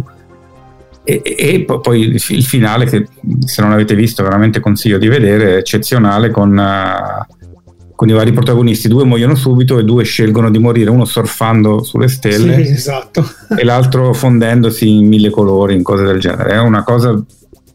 Eh, oddio, capita spesso che noi vediamo nei film anche cose che non ci sono, magari, quando poi sai, intervistano i registi e loro ti dicono guarda che voi fate un sacco di interpretazioni che non ci sono. Comunque l'effetto che perlomeno ha fatto su di me è, è questo, è un film che assolutamente va visto. Ma quando l'hai visto, a che età l'hai visto? No, ero abbastanza adulto, non, non, sì, non da ragazzino. Non, è un film che piace ai ragazzini, questo devi essere già grande per, per diciamo, apprezzarlo. Anche 2001, eh, ma soprattutto da Star, secondo me. Ed è ironico a momenti di terrore, con, le, con come dicevamo prima, con eh, il mostro alieno fatto da la palla una palla da mare. Sì, ecco, io, io, io, te lo dico, non l'ho mai visto. Quando l'hai citato sono andato a vederlo e quando ho visto quella palla ho detto no, anche qua come il prigioniero hanno piazzato la palla e poi era una cosa comica a un certo punto è diventata certo. quella palla, no? Sì, sì, sì. E... Ma è... è strano, sì. Nasce, nasce, come film comico, quello che hai detto prima è giusto, cioè il loro eh, in realtà... No, non comico, film parodico è diverso però. Eh. Sì, sì parodico, giusto, giusto. Parodico, sì. parodico, hai ragione, scusa. Era una parodia di 2001. Sì, sì. Però io, quello che questo lo penso io, eh, magari non, eh, quando l'ha fatto proprio Dark Star, eh, per me lui si è ispirato più al libro di 2001 più che al film, cioè al libro di Clark perché se tu leggi il libro che più ovviamente approfondisce di più rispetto al, eh, al film di 2001 di Sera, il film è bellissimo eh, però Arthur Clarke scrive il libro di 2001 di Sera dello Spazio poi scrive anche il seguito che poi diventerà un film brutto cioè 2010 l'anno del contatto. Eh, mamma mia. Però se tu leggi il libro c'è molta più parte filosofica rispetto al film, dove il film è, la vedi visiva, le scene no, finali dove vedi le immagini di lui che diventa... E, e, c'è questo concetto del, del, computer che diventa divinità, che si unisce a Dio, la creazione, eccetera, che è poi tutta la parte che viene approfondita dopo. Eh, nel, nel, 2010 anno del contatto che però come ho detto esce un film che fa, è una cosa orrenda. Adesso faccio un po' di, di, di, dietro le quinte mentre noi parliamo di Dark Star c'è Simone che dice no no no no no non è vero niente fammi chiudere non è vero. Non sto dicendo no ma dai ma che cazzo è perché tu non hai guardato su Telegram. Ecco. A posto. Vabbè io, Vabbè. io questo film non l'avevo mai visto, quindi l'ho, l'ho, guardato appunto perché è citato. Io qualche, qualche film sono riuscito a vederlo di quelli non ci, che, che, non ho mai visto citati. E uno di questi, uno era questo, che non, non, non conoscevo l'esistenza. E vabbè, adesso l'ho visto e ho capito alcune cose. Avevo letto la storia, insomma. Comunque, tornando al 2001, esatto. sì, è la sentinella a cui ti riferisci, Carlo, però eh, la verità è che 2001 di nello spazio è ispirato al, fi- al, al, libro, ma... No, ma lui scrive anche il libro dopo, eh, insieme ah, il libro, intendi il libro? Sì, sì, ah, se intendi il libro il che libro viene... tratto, cioè, in, sì, contemporaneamente al film, siccome lo scrivono insieme Kubrick e, e Clark, sì, sì, il Quello film, poi esce anche il libro tra ehm, 2001 di nello spazio insieme al film, esce, non è, non è precedente, non, è, non sto parlando della sentinella, esce proprio il libro e il libro, se lo leggi, è una versione approfondita del film, cioè non è eh, proprio certo. il, il no, film no, rifatto, cioè c'è una... e poi c'è il famoso anche, seguito 2010. Sì, ma anche qui allora diciamo una cosa che eh, se parliamo de, de, del mitico Hall mm. e del grandissimo doppiatore italiano che noi spesso ci dimentichiamo, ma eh, io di solito preferisco guardare i film in lingua originale, però talvolta ci sono dei doppiatori che lo rendono migliore in italiano che in lingua originale. 2001 di nello spazio proprio per Al è uno di questi, di questi casi. Al malfunziona perché gli è stato imposto di mentire, cioè di non rivelare a tutto l'equipaggio il vero fine, almeno questo è quello che si dice, il vero fine della missione. Mm ed è una cosa che lui non può fare perché la sua programmazione non glielo consentirebbe e questo sarebbe il motivo del malfunzionamento. Sì. sì. Questo nel, nel, film sì, anche se in realtà poi se vedi 2010 spiegano tutta un'altra cosa, però bene, sì, vabbè, ma non c'entra, quel film non esiste, cioè, onestamente non, non l'ho mai tenuto in considerazione. sì, eh, ma se vedi le basi erano già poste nel romanzo che è uscito uh, contemporaneamente al film, solo che ovviamente nel film non si vedeva, poi esce il film brutto, vai, lasciamo stare, dai, 2010, non ne parliamo, hai ragione. No, no, dai, cioè, cioè, quello è uno dei, dei casi che... no, no, però 2001 disse allo spazio comunque alla fine riporta, ecco, lì lo, l, c'è il, questo, questo, rapporto con il computer, malfunzionamento, inganno, quello che volete, però li riporta in una dimensione di paura proprio, cioè nel senso comunque il terrore. Lì c'è proprio la totale vulnerabilità dell'uomo che comunque non ha nessun tipo di alternativa, nessun tipo di fuga possibile e, ed è soggetto praticamente a quello che, che succede all'interno di un di, una, di, un habitat, diciamo così, una nave dove è il computer che, che comanda. Cioè, poi alla fine sì, sì. è questo controlla una... tutto. E lì, certo. se il computer non ha più quell'aspetto esotico, bislacco che oggi ci fa tanto sorridere, che però, però allora funzionava, ma uh, diventa assume proprio una dimensione di macchina globale, cioè nel senso comunque de, e, e lì è, sì, sì. non potevi tutto. pensare scolleghiamolo perché sta Esatto. impazzendo perché Esatto. se lo scolleghi mo- mo- muore tutto lì dentro perché è tutto controllato da lui devi tenertelo buono com'è e cercare di, di convincerlo che Certo. tutto va bene con, con i- con la grandezza di Kubrick che sia con la fotografia che soprattutto con il sonoro eh, il primo che finalmente mette il silenzio nello nello spazio, spazio. Beh, lì è la ricerca scientifica che c'è dietro eh, quello che ha citato prima Simone, cioè che un, computer, un film del 68 risulta ancora attuale oggi, è perché c'è, un- c'è stata un'enorme ricerca scientifica nel creare realismo in quel tipo di fantascienza. Cioè lui si è realmente documentato di- da scienziati, ricercatori, eccetera, di cosa sarebbe successo da lì ai prossimi anni e quindi ha creato un futuro che fosse estremamente realistico. Sì, no, ma è tutto molto e anche vero. È anche il rumore ve- del, del respiro Sì, bravo. e, e le stesse, la stessa colonna sonora che usa la musica classica, che è una cosa impensabile ma eccezionale. Cioè, Vabbè, ma sta- parlando di, dire. stiamo parlando di Kubrick comunque. cioè, chiaro, cioè. alla, fine, alla, alla fine, se uno dice una banalità, come di comunque Kubrick è stato uno, forse insomma, dei, dei più grandi 20-30 registi in tutta la storia del cinema, perché comunque le intuizioni, la capacità comunicativa, l'uso del linguaggio proprio cinematografico è qualcosa di straordinario.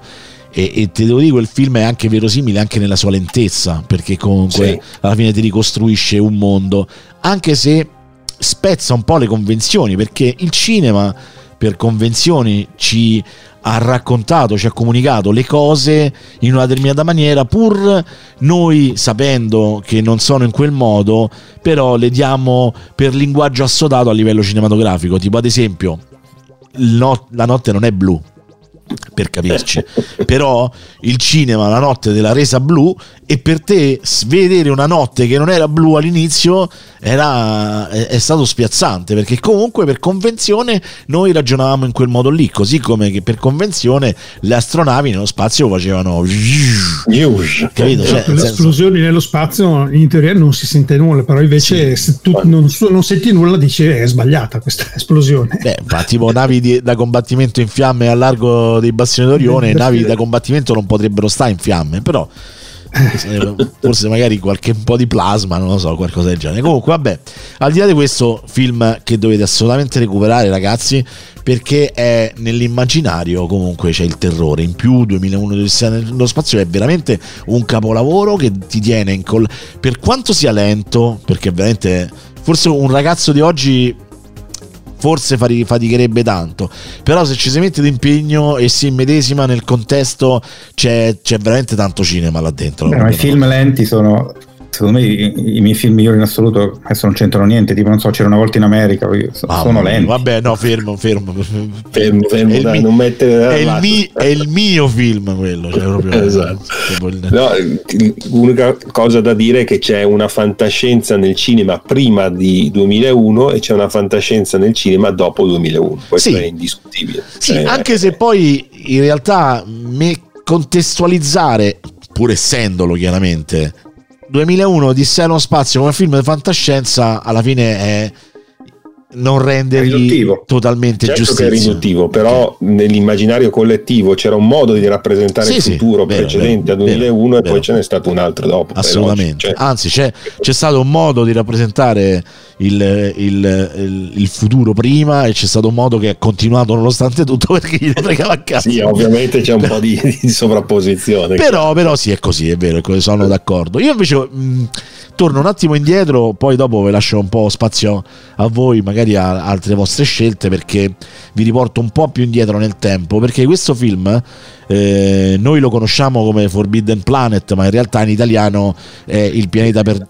Il pianeta proibito, no perduto, Sì. come dice. Proibito, Quindi hanno, proibito. hanno messo pro- proibito con, eh, con dimenticato, con perduto, insomma. Alla fine, ehm, allora, noi lo, lo- ce lo siamo rivisto recentemente perché l'ho voluto far vedere a mia moglie e una sua amica e con Marco Gualdi anche che insomma i nostri ascoltatori di Runtime sicuramente conoscono io ho detto vabbè ragazzi io questo film l'ho visto talmente tante volte che per me è dibattito libero pure durante il film cosa che per me è una bestemmia cioè nel senso non si potrebbe fare no? però comunque in quel contesto ci può stare perché mette di fronte delle persone che non hanno mai avuto approccio con quel tipo di cinema eh, con quel tipo di fantascienza e e potevano, potevano essere magari spiazzate, annoiate o roba del genere, quindi per coinvolgerle pi, piuttosto di farglielo vedere eh, preferivo che, che, ci fosse il coinvolgimento, magari anche la, la discussione, lo, l'osservare determinate cose. Perché quel film non solo c'è Star Trek vent'anni dopo, diciamo dieci anni dopo, ne prende ispirazione. Ne prende a mani basse proprio. A mani basse, sì, sì. A mani basse sia dal punto di vista visivo che dal sì. punto di vista, vabbè, a parte le pose plastiche che erano erano l'Hollywood di allora, quindi queste posizioni da fotomo, fotoromanzo, questi capelli leccati, i, i, i controluci per, per, fare tutti i contorni, la bionda, sempre la, la, bionda in difesa, super bella, che insomma poi alla fine è in un contesto dove poi alla fine non c'entra niente. Tra l'altro l'unica cosa divertente di questo film è che questi sono stati un anno sulla nave, come vedono la, fine, la, la femmina, si ingrifano tutti in un modo incredibile, tant'è che lei dice a un certo punto di averli baciati praticamente tutti sti tizi insomma no? però comunque la cosa bella è lo scenario e l'immaginario di un pianeta e per la prima volta, perlomeno da che ricordo io, poi sicuramente saranno stati altri esempi, c'è la costruzione dell'immaginario di una civiltà talmente evoluta che si è autodistrutta, che ritornerà milioni di volte nella fantascienza, poi questa cosa in particolare appunto in Star Trek, dove non c'è solo il computer quindi le macchine che hanno costruito questi, questi, questa grande civiltà, ma è addirittura l'uso delle macchine per trascendere oltre la, la fisicità, quindi diventare energia, diventare forza della mente, forza della mente che poi fine eh, ha, ha, distrutto tutto perché esce fuori insieme alla forza della mente anche la, la parte mostruosa, la parte bestiale che è dentro di noi. No? Questo diciamo che riduce un po' la cosa perché non c'è nessun tipo di, di fantasia dal punto di vista, eh, come posso dire, antropologico alieno, diciamo così, cioè nel senso loro raffrontano quello che ha fatto questa civiltà come se fossimo noi, poi fondamentalmente senza creare magari un immaginario.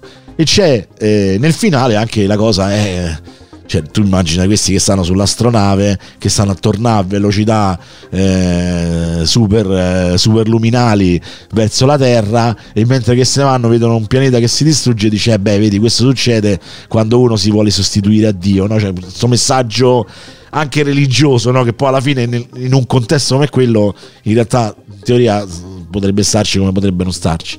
Però Fissa... nel senso che la costruzione del, del, computer che pensa, quindi la creazione di una vita artificiale è sempre questo, cioè sostituirsi a Dio che ha dato la vita, siamo noi che creiamo un qualcosa che vive e che quindi poi ci distrugge. Eh, il concetto che ritorna è sempre quello. Sì, sì. Vogliamo minimizzare, sì, diciamo è proprio un giro così. Questo Vabbè. soprattutto in quegli anni. Sì. La particolarità però del film, che quella che almeno colpì, colpì me, è che il, il mostro, tra virgolette, viene creato dal subconscio delle, esatto. delle persone, ed è quello che ha prima estinto gli originali Krell. abitanti e poi il a, Krell, a bravo sì, sì. istinti i Krell i Krell che erano gli abitanti sì, è la stessa cosa che si scaglia contro di loro se... ha creato il nemico che li ha uccisi sì, sì. quel film lì è incredibile da tantissimi punti di vista ma una cosa che a me è rimasta impressa quando lo vidi all'epoca e che lo riguardo sempre sono la eh, scenografia, scenografia, che crearono sì. Mm, con i mezzi dell'epoca, quindi i quadri pitturati, eccetera, ma ricrearono un qualcosa che veramente aveva una potenza incredibile. Io mi ricordo come se fosse adesso la scena di quando scoprono la, ma- la grande macchina, no? sì. la macchina, quella che hanno costruito i Krell per proiettare e la, per potenziare la, la esatto, per, per, creare la materia con la mente, quella che poi li distrugge perché crea i mostri del lead che entrano in questa stanza sotterranea che vedono questa macchina immensa che occupa eh, praticamente le viscere del pianeta ed è una scena che anche se la vedi adesso ti vengono le vertigini sì. quasi. Beh, io quando l'ho visto la prima volta da ragazzino mi ha fatto venire le vertigini. Oggi lo guardo con l'occhio tecnico e, e, lo, e, lo, vedo che è un disegno, cioè fondamentalmente... Sì, però sai cosa? Eh, quello penso sia dovuto al fatto che adesso lo vediamo con una risoluzione e una definizione molto maggiore. Maggiore, sì, probabilmente anche quello. Però c'è il compositing, ragazzi, eh, cioè loro che camminano piccolini nell'angolo sì. per creare la, la dimensione, anche dal punto di vista... Voi considerate che questo film... Eh, ancora oggi secondo me funziona da quel punto di vista anche se chiaramente eh, uno ci ride sopra perché sono delle ingenuità proprio nella costruzione dei dialoghi, nelle, nella tecnologia che oggi ci farebbero ridere. Però se voi considerate i, i raggi eh, di energia, il mostro che, che, viene delineato quando viene colpito, no? Cioè, quello è tutte cose disegnate a mano sui fotogrammi, ragazzi. Cioè, è, è roba. È, è roba che eppure è credibile cioè, nel senso, chiaramente. Solo che non ci sia stato un reboot, un, qualcosa che l'ha rifatto. Ah, vabbè, secondo me. Secondo me è capace pure che. Ma sai che, che, che è stato un tema talmente riproposto tante sì, volte. Ha ispirato tantissimo, cioè mh, quasi tutta Sentite la... rumori strani, sto facendo il caffè. Eh? Ah, okay. bravo, bravo. Ma a manovella stai facendo Esatto, questa, è, questa è, la radio quella bella. Belgio, ve l'ho detto. Appunto. No, comunque, e, e poi c'è, c'è, person- ah, c'è la tecnologia, appunto la tecnologia che so questa stanza con tutti questi manometri i manometri ragazzi cioè nel senso cazzo, questi, questi cioè, controllavano l'energia di de, de, de un sistema solare. più ce n'erano e più era potente. E, esatto c'erano i manometri che lampeggiavano era una cosa incredibile. E poi c'è Robby il robot come abbiamo detto Robby prima che Robby, Robby pur essendo se lo vedete è praticamente il giocattolo robot che hanno avuto tutti negli anni 50 60 70 fino all'arrivo e che tu avrai nel tuo garage sicuramente No, perché no, lui c'ha quello vero, però. Eh. Cioè, futuristici. Astia. Lui c'ha quello. Io colleziono quelli giapponesi degli anni 70. Vabbè, vabbè, no, comunque, no, Carlo c'ha quello vero proprio. C'ha quello, ah, c'è quello, quello, è quello del film. Che poi la cosa bella è che se tu lo vai a vedere eh, lo, loro ti presentano questo robot come inarrestabile e potentissimo, cioè nel senso ti, ti ammazza con co lo sguardo, quel, eppure ha le braccette corte, per, fa due passi ogni 40 minuti, però, però la, la, sensazione di de, paura della faccetta... E, e, poi era un robot buono quello, perché comunque lui aveva la valvola. Mi viene da ridere oggi perché fa ridere sta cosa. C'è la valvola. Nel 56 eh, probabilmente quasi nessuno ha mai visto una valvola o non ha mai visto un motore. C'è, probabilmente. Eh. C'è la valvola che controllava il fatto, cioè una valvola che spiegava al robot che lui non doveva sparare alle persone. Cioè la valvola, capito? Cioè, che, che... Eh, oh. Però era eh, così. Sono come... queste figure sicuramente spaventose, questi inseguimenti, abbiamo parlato dei Dalek, voglio dire. L'unica cosa che eh, come inseguimenti a me faceva ancora più paura è una, un episodio del Doctor Who dove ci sono delle statue che quando non le guardi possono ah, gli angeli. e venirti a uccidere. Ah, sì, gli angeli, sì. Anch'io, Beh, Mich- Michela, mia moglie, eh, è rimasta traumatizzata la prima puntata che sono apparsi gli angeli in Doctor Who, quindi in effetti devo dire che quella era ignorantina eh. ma io devo dire che le stagioni di Moffat sono state tutte belle eh, dottor comunque vabbè non entriamo anche qui che assolutamente. Comunque la valvola del Forbidden Planet nel 56 corrisponde al chip emozionale di data del, eh, sì, esatto. del 2000 no era più una 1990 no, no corrisponde più a, al, al sistema di restrizione di costrizione dei dei siloni su Battista Galactica ah, sì, recente. Cioè, in base al tempo in cui sei diventa la terza legge della robotica di Apple. Esatto, un, esatto, un microprocessore, un processore, sempre più si va avanti più il termine diventa all'epoca del 56 la valvola era la valvola. Comunque il problema è che questi robot anche quando erano buoni te lo dovevano spiegare che erano buoni. Quindi perché erano talmente inculcata questa nell'immaginario che questi qua erano cattivi che dicevano questo non solo anche se fosse cattivo non potrebbe farlo perché sennò scoppia. Cioè, infatti a Robby il robot se tu, lui diceva spara lui gli si accendeva la capoccia. Non so se vi ricordate che gli andava sì. in cortocircuito che poi la testa di Robby il robot ragazzi c'era con, con quelle cose che giravano. quelle cose che giravano poi. vabbè però oh, ragazzi allora era, era figo cioè cazzo è una cosa assolutamente eh incontestabile. Per, per Film... la fantascienza era quello. Film ragazzi che va assolutamente visto perché è l'antesignano di tante cose che poi sono state e appunto se siete amanti della serie classica di Star Trek è lì veramente a mani basse proprio eh. cioè, con tutto che io sono un innamorato di Star Trek della serie classica devo comunque essere obiettivo e riconoscere che, che, tante cose sono state riproposte lì insomma eh, da Robby comunque c'ha grande merito anche Star Trek la serie classica perché anche lui ha innovato tantissimo sì, per però ha innovato per, per altre cose, hanno innovato dal punto di vista sociale, no? Cioè, nel senso, comunque una. Beh, ma no, anche tecnologico, pensa il, il, computer che ci parli e rispondi. Sì, e, il, e, lo startup anche. Ah, lo startup che poi esatto, il comunicatore, vabbè, sì, sì, il no, teletrasporto, vabbè, ci ce ne sono di cose che vabbè, poi il teletrasporto non è che lo puoi annoverare tra le cose che, che abbiamo costruito, eh, insomma. Va bene. Va bene. E chi, chi, chi va avanti? Chi vuole dire... Qual è il film tu e noi, noi, andiamo. Ah, ok. Allora io partirei con Alphaville, che forse... Ah, che f- e quindi rimaniamo sempre... Andiamo dieci anni in avanti rispetto a... a a Forbidden Planet che pur raccontando una storia terribile che però c'è il lieto fine, c'è l'amore, c'è tutto il, i canoni insomma dei, dei film hollywoodiani di allora Alphaville ci riporta quasi a un neorealismo fantascientifico cioè un qualcosa eh, boh, di, di, di, noir, di, di, scuro, di buio. Sì, eh, allora, non so se vuole parlarne qualcuno, ne parlo. Vai, Carlo, vai. Allora, beh, innanzitutto c'è da dire che è un film una produzione italo-francese e questo già spiega tante cose. Cioè, nelle, mh, nella costruzione fino a quel momento dei film di fantascienza di quegli anni, l'America la faceva assolutamente, eh, gli Stati Uniti la facevano assolutamente da padroni. Eh, quindi qua iniziamo a vedere un qualcosa di europeo, quindi sicuramente diverso nelle premesse rispetto a quello che era la fantascienza. Allora, io purtroppo non ho fatto eh, tanta ricerca mh, mm, sul cinema come l'ho fatta nella storia dell'informatica, quindi eh, non do queste informazioni per certe perché non ne sono assolutamente sicuro.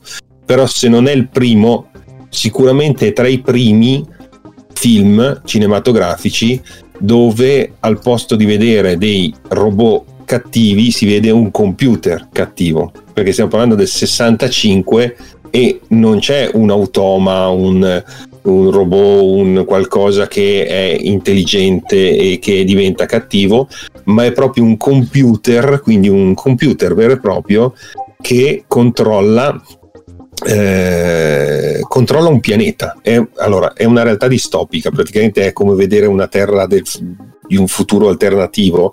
Eh, nel film si dà eh, la scusa che in realtà si tratta di un altro pianeta eh, cui abitato comunque dai terrestri, però in pratica poi se guardi l'ambiente è quello del, de, de, de, della Parigi degli anni 60 quindi eh, sì periferia cioè pure la periferia con le macchine degli anni esatto. 50 cioè, vabbè comunque comunque la, la, l'idea del futuro è che questo computer qua che controlla completamente è, è, il padrone del mondo, cioè è lui, cioè tu sei in questo mondo e devi, eh, è lui che comanda, le regole le fa il computer che ha tolto completamente c'è la disumanizzazione dell'umanità, cioè il concetto di togliere il concetto delle emozioni, dell'amore, eccetera, ma la vita deve essere eh, logica, costruita dal computer e quindi eh, si costruisce questo mondo insomma, dove ci sono le persone che recitano le poesie, i, quelli che vengono giustiziati sono quelli che recitano le poesie, per dire. No? Vabbè, comunque è sempre 1984 eh, alla fine. Cioè, nel senso... Mostr- mostrano sentimento o dicono parole proibite che sono poi tutte parole che vengono tolte dai vocabolari perché esatto. ricordano qualcosa di sentimentale. Eh, di... Diciamo che il meccanismo è sempre quello or- orwelliano, eh? non è che c'è l'originalità da quel punto di vista. L'originalità sta nella... Anche se non è nella lista, questo ricorda moltissimo, lo aggiungo al volo, Vai. en passant, THX 1138. Eh vabbè sì, perché è sempre, perché è sempre Orwell. È, cioè, senso, sì. È, stato il primo film di George Lucas se non sbaglio. Sì. THX. THX è stato il primo George Lucas. Che E, poi dopo THX, vabbè. e vabbè, comunque è sempre, sempre questo meccanismo orwelliano. Di Alphaville, diciamo, la cosa bella per chi è un cultore del cinema oggi eh, andare comunque a rivedersi il film proprio da, da scuola cinematografica, da appassionato, insomma, de- da studioso del cinema è comunque una cosa abbastanza interessante per quanto ci sono delle, delle cose che oggi cioè, veramente in realtà possono fare anche sorridere, ma questo vale per tutti i film dagli anni se- se- 80 in giù, insomma. La cosa bella è che in questo film, anche se no, molti di noi non conoscono il francese, andrebbe visto in francese piuttosto che nel doppiaggio italiano, perché il doppiaggio italiano è uno di quei casi, anche se non sono tantissimi, ma secondo me è uno di quei casi dove perde tantissimo proprio l'interpretazione. Il computer, la voce stessa del computer in francese è questa Eh, Alfa 60. quasi sussurrata, no? Cioè, Sì, come se fosse per svegliare la, voce di Morris. Esatto, una cosa, una cosa in, in italiano non rende. Cioè, da non funziona fumatore di Gauloise. non funziona così bene, insomma, è- ed è, ed è veramente una cosa che, che va vista e diciamo anche qui c'è sempre questa cosa del, del controllo, ecco, Sì. che, che- che secondo me... Perché questo film è una lampadina e un ventilatore, eh? ricordiamo. Sì, non parliamo ovviamente, io parlavo di concetti, poi dopo ovviamente effetti speciali stiamo parlando comunque, del- ecco questo film non brilla per tecnica negli effetti speciali. No, ecco, ma non, non- no. non era, non- non era nelle sue possibilità, ma neanche nelle sue intenzioni. eh. Esatto, ecco esatto. perché io ti dico, siamo nel ne- neorealismo fantascientifico, cioè la corrente cinematografica è quella neorealista e, e- Sì, e sì. mista al noir, diciamo così. Guarda, Eh, ma le idee, sapete, contano di più della... tal- Della tecnica.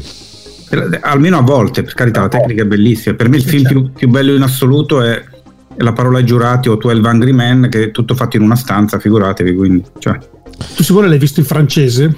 Io l'ho visto in francese perché ho iniziato a ho visto, l'ho, l'ho intra- l'ho intravisto un po' in tutte e due le. Ho, ho scelto poi di vederlo in francese perché la versione C'è momento in italiana. cui parlano dei- di computer e parlano di IBM e Olivetti. Sì. Parlano di IBM e Olivetti anche nella francese? Sì, sì, vabbè, ma Sì, perché il sì, film è, ita- è comunque italo-francese, quindi. Italo francese, certo. Quindi- Cioè, non è che potevano, Olivetti ne potevano parlare dell'escargot computer. Era una potenza mondiale, lo sai, no? Quindi- Sì, sì, no, era per capire se l'avevamo messo noi italiani, Olivetti, mentre i francesi parlavano di, non so, l'ordinateur della, non so chi c'era in No, Francia. no. L'escargot, escargot. In Francia doveva esserci la bull, se non ricordo male. Eh, l'ordinatore IBM è Bull, invece in italiano è diventato IBM e Olivetti, ti è. No, beh, la produzione comunque è italo-francese, eh, quindi c'è- l'Italia c'è nella produzione di sì, sì, l'abbiamo detto tre volte. Lo possiamo c'è dire. l'Italia nella produzione. Guarda, la prima volta che ho visto i viaggi galattici, eh. No, ma poi cioè, in realtà nella- anche la traduzione italiana è sbagliata perché quando lui dice "Vi- vieni dal- dalle regioni esterne, in realtà parla, cioè, il film non parla delle regioni esterne, ma parla delle aree esterne della, della galassia. Cioè, se- cioè, nel senso, eh, stiamo parlando sempre di una realtà dove l'uomo ha colonizzato.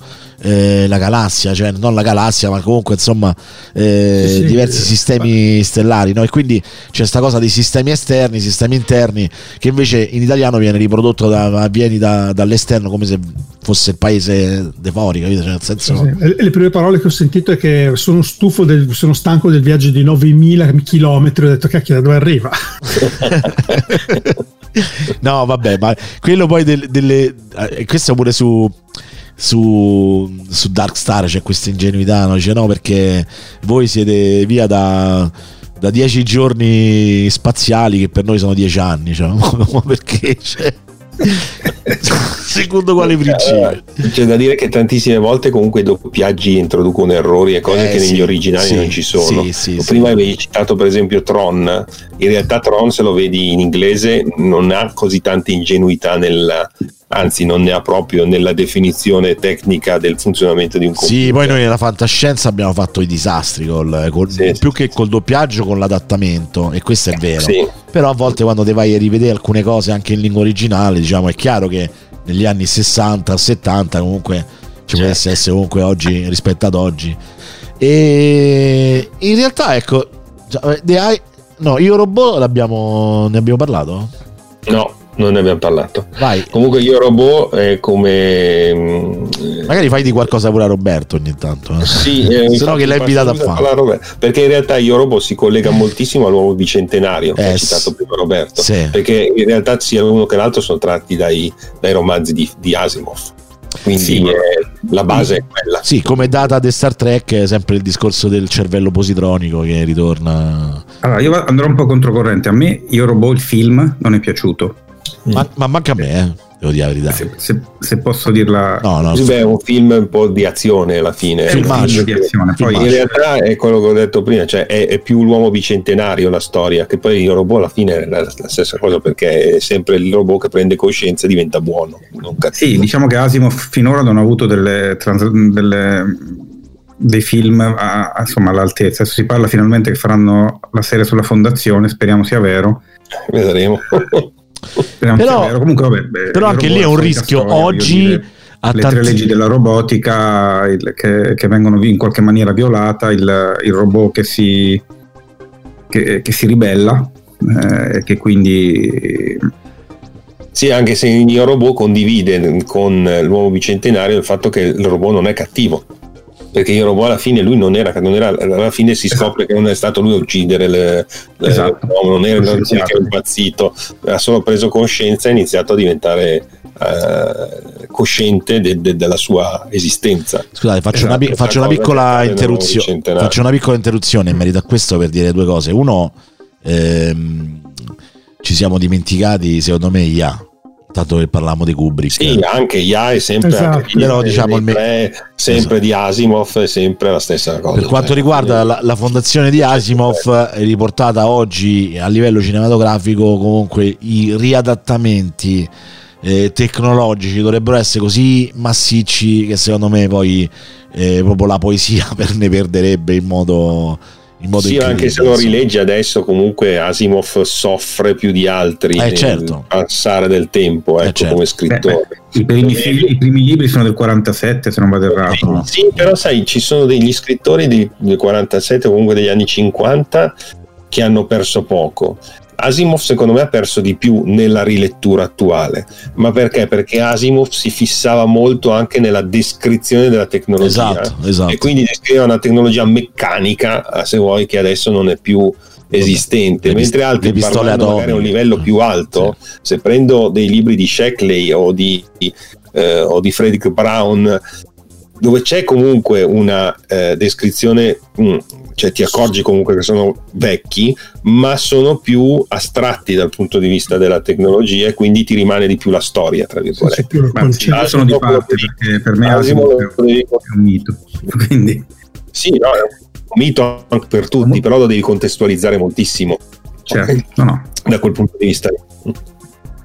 Va bene. No, eh, sì, il il fatto sì, appunto, come diciamo che cioè lui non cioè, dal punto di vista dell'immaginazione della tecnologia era molto focalizzato, no? quindi non, non lasciando andare questa cosa, ma concentrandosi oggi appunto il riadattamento tecnologico sarebbe così massiccio da, da renderlo forse anche irriconoscibile da un certo punto di vista.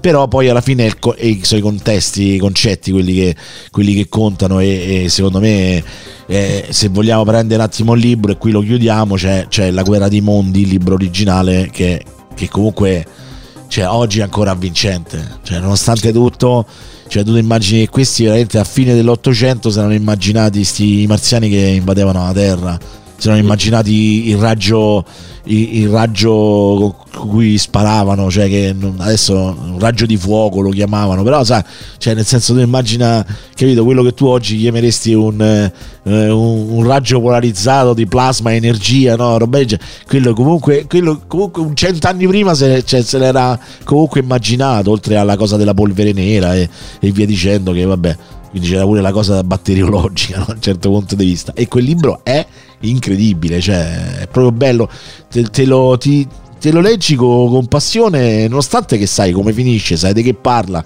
sai qual è il contesto è tutto talmente arretrato però essendo quasi un'opera in costume cioè nel senso non, non volendo descrivere una tecnologia che non esisteva ma, imma- ma si immaginava un qualcosa che veniva da fuori quindi poteva essere qualsiasi cosa tutto sommato funziona ancora Eh sì, È vero. sì, sì.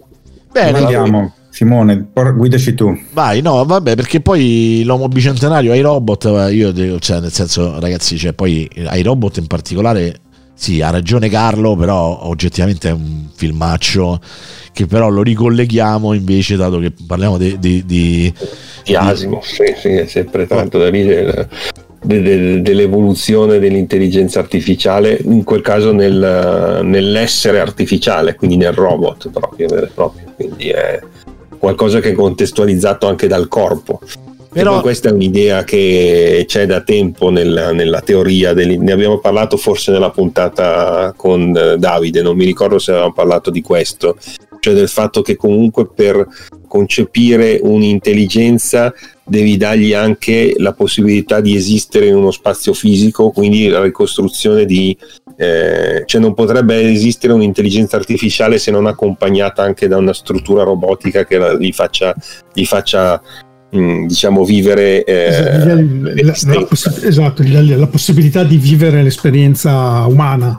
Esatto, eh, però vabbè, eh, questa è una, è una tematica che, che esula un po' dal discorso del, del cinema di fantascienza che Comunque da, da, adesso. da robot buoni passiamo a quelli cattivi. Esatto, dicendo, andiamo su- sui cattivi, dai. Andiamo su quelli cattivi perché nel 1984 esce un film eh, alla, atte- attenzione, io dico una cosa, poi, poi commentate voi, eh.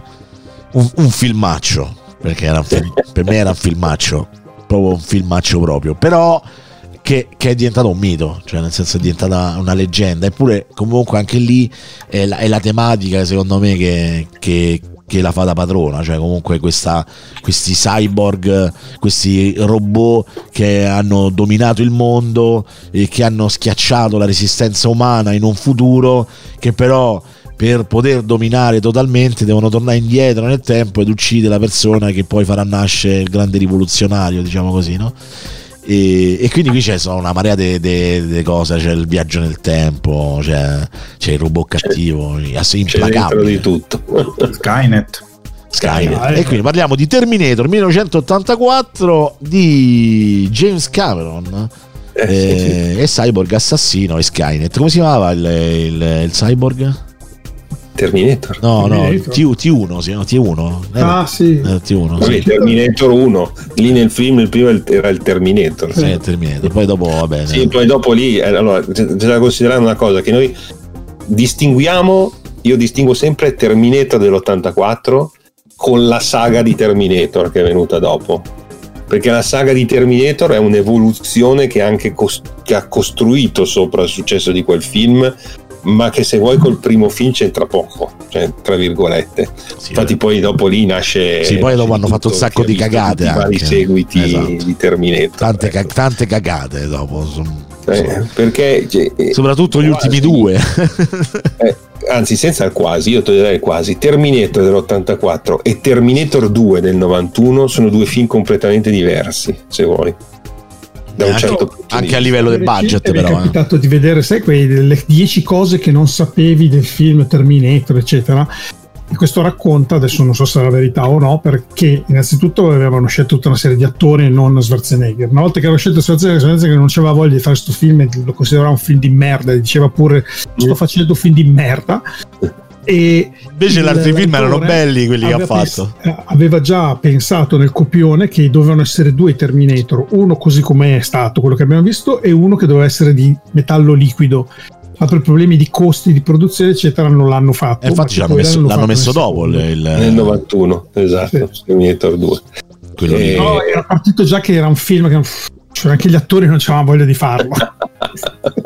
Beh, innanzitutto il primo film del Terminator dell'84 questo l'ho accennato inizio puntata non lo considererei tanto di fantascienza è di fantascienza che ha delle tematiche ma come film è più un film dell'orrore proprio dell'orrore cioè un film splatter dell'orrore di quegli anni un po' come Nightmare on Elm Street e tutti quei film che andavano di moda in quel periodo lì. Ah, attenzio- attenzione perché in, in chat eh, Silvano ci dice che il robot del pianeta proibito appare anche in una puntata divertente di Colombo.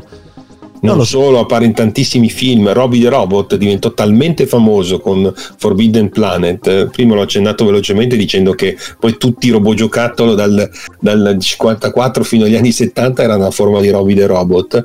Fu praticamente il personaggio più di successo in assoluto del film eh, Forbidden Planet. Tanto che dopo si ripresentò Robbie the Robot in, in n mila film, serie televisive, da miliardi di, di posti, veramente. Cioè, un, ebbe un seguito incredibile, più del film stesso all'epoca. Inerente... Il, cos'era quel computer? Il Barrogs?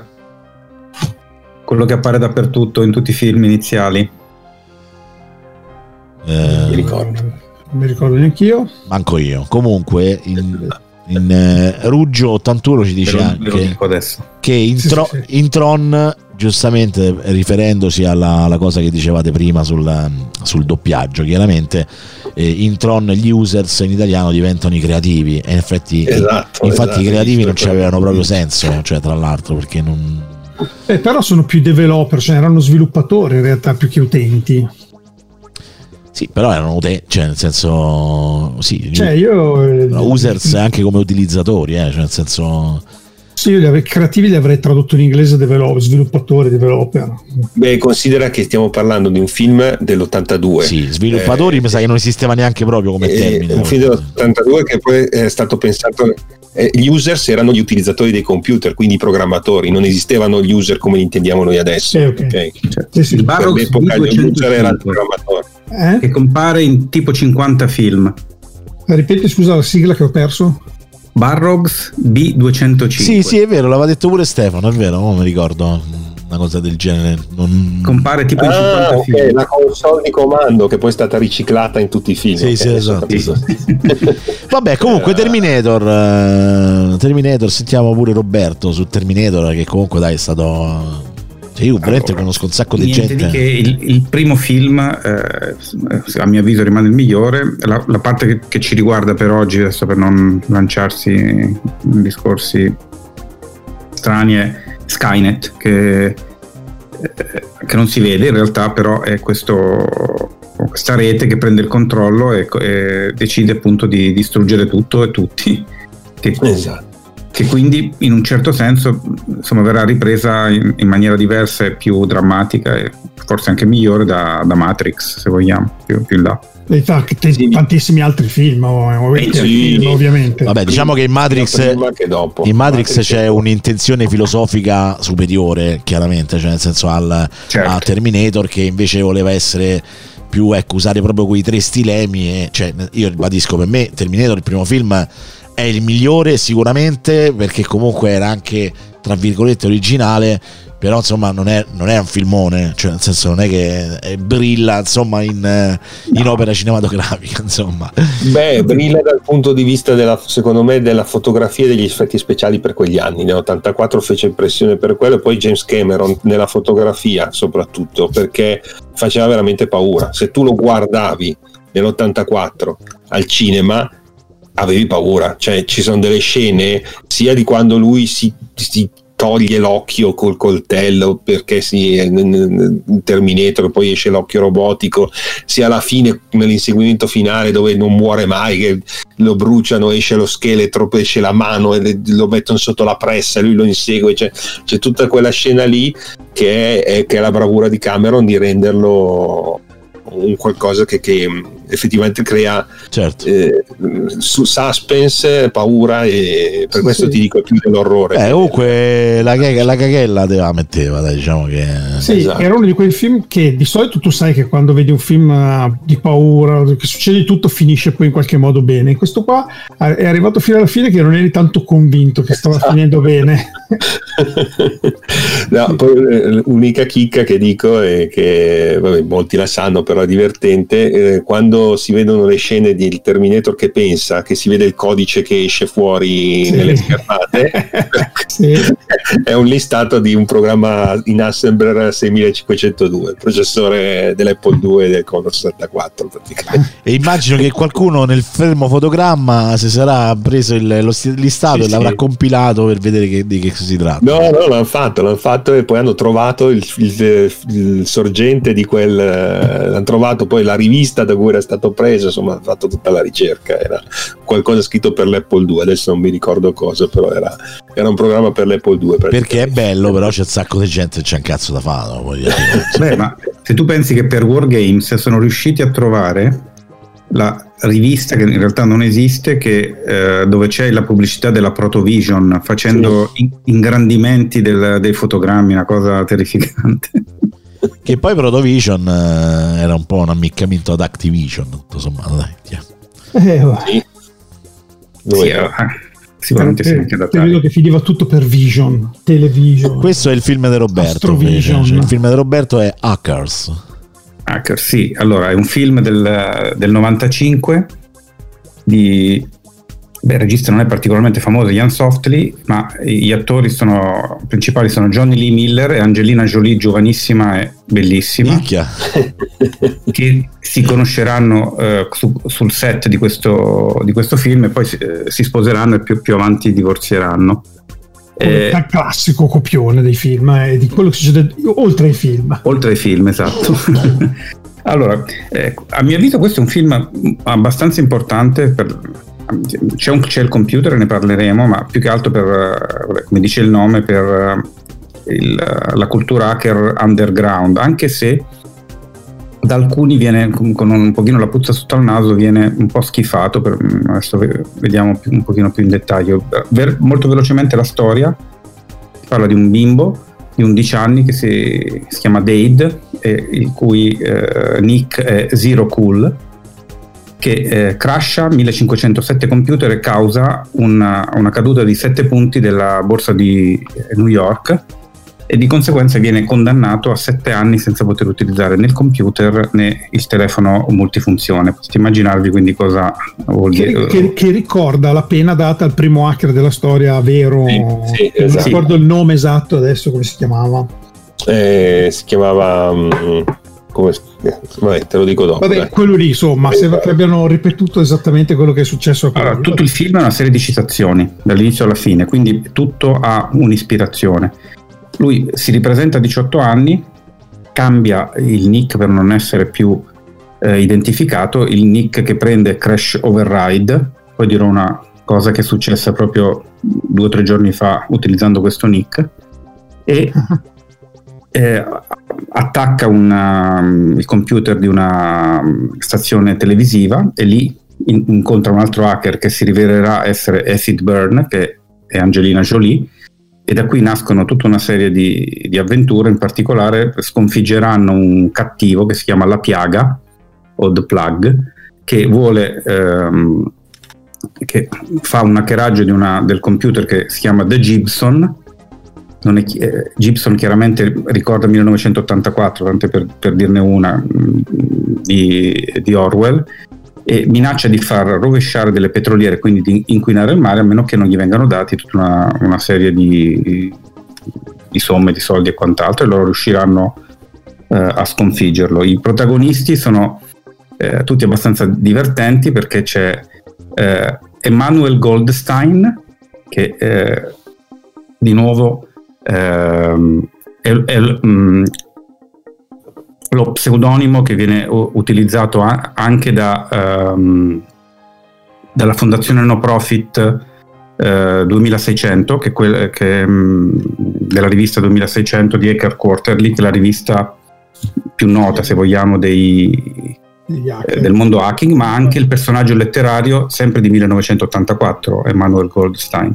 Avremo eh, che- soprannominato serial killer, serial però cereali con la C, non eh, seriale, eh, e una serie di, eh, di- di altri. La cosa particolare di, eh, di questo film è che si vedono una serie di attacchi eh, che però vengono resi in maniera molto visuale e simbolica se vogliamo, quindi non c'è solamente lo schermo con le righe di codice, ma ci sono tutta una serie di, animazioni frattali e cose di questo tipo. E questo ha causato appunto ai puristi, se così vogliamo, con un pochino di puzza sotto il naso mh, una, una, una sorta di odio nel dire chi segue queste cose mh, non è il vero mh, hacker, ma invece il film ha, avuto una certa importanza, molte delle frasi che si dicono sono entrate nel lessico sono addirittura uscite poi da, dal mondo underground degli hacker come uh, Hack the Planet, per, es- per esempio,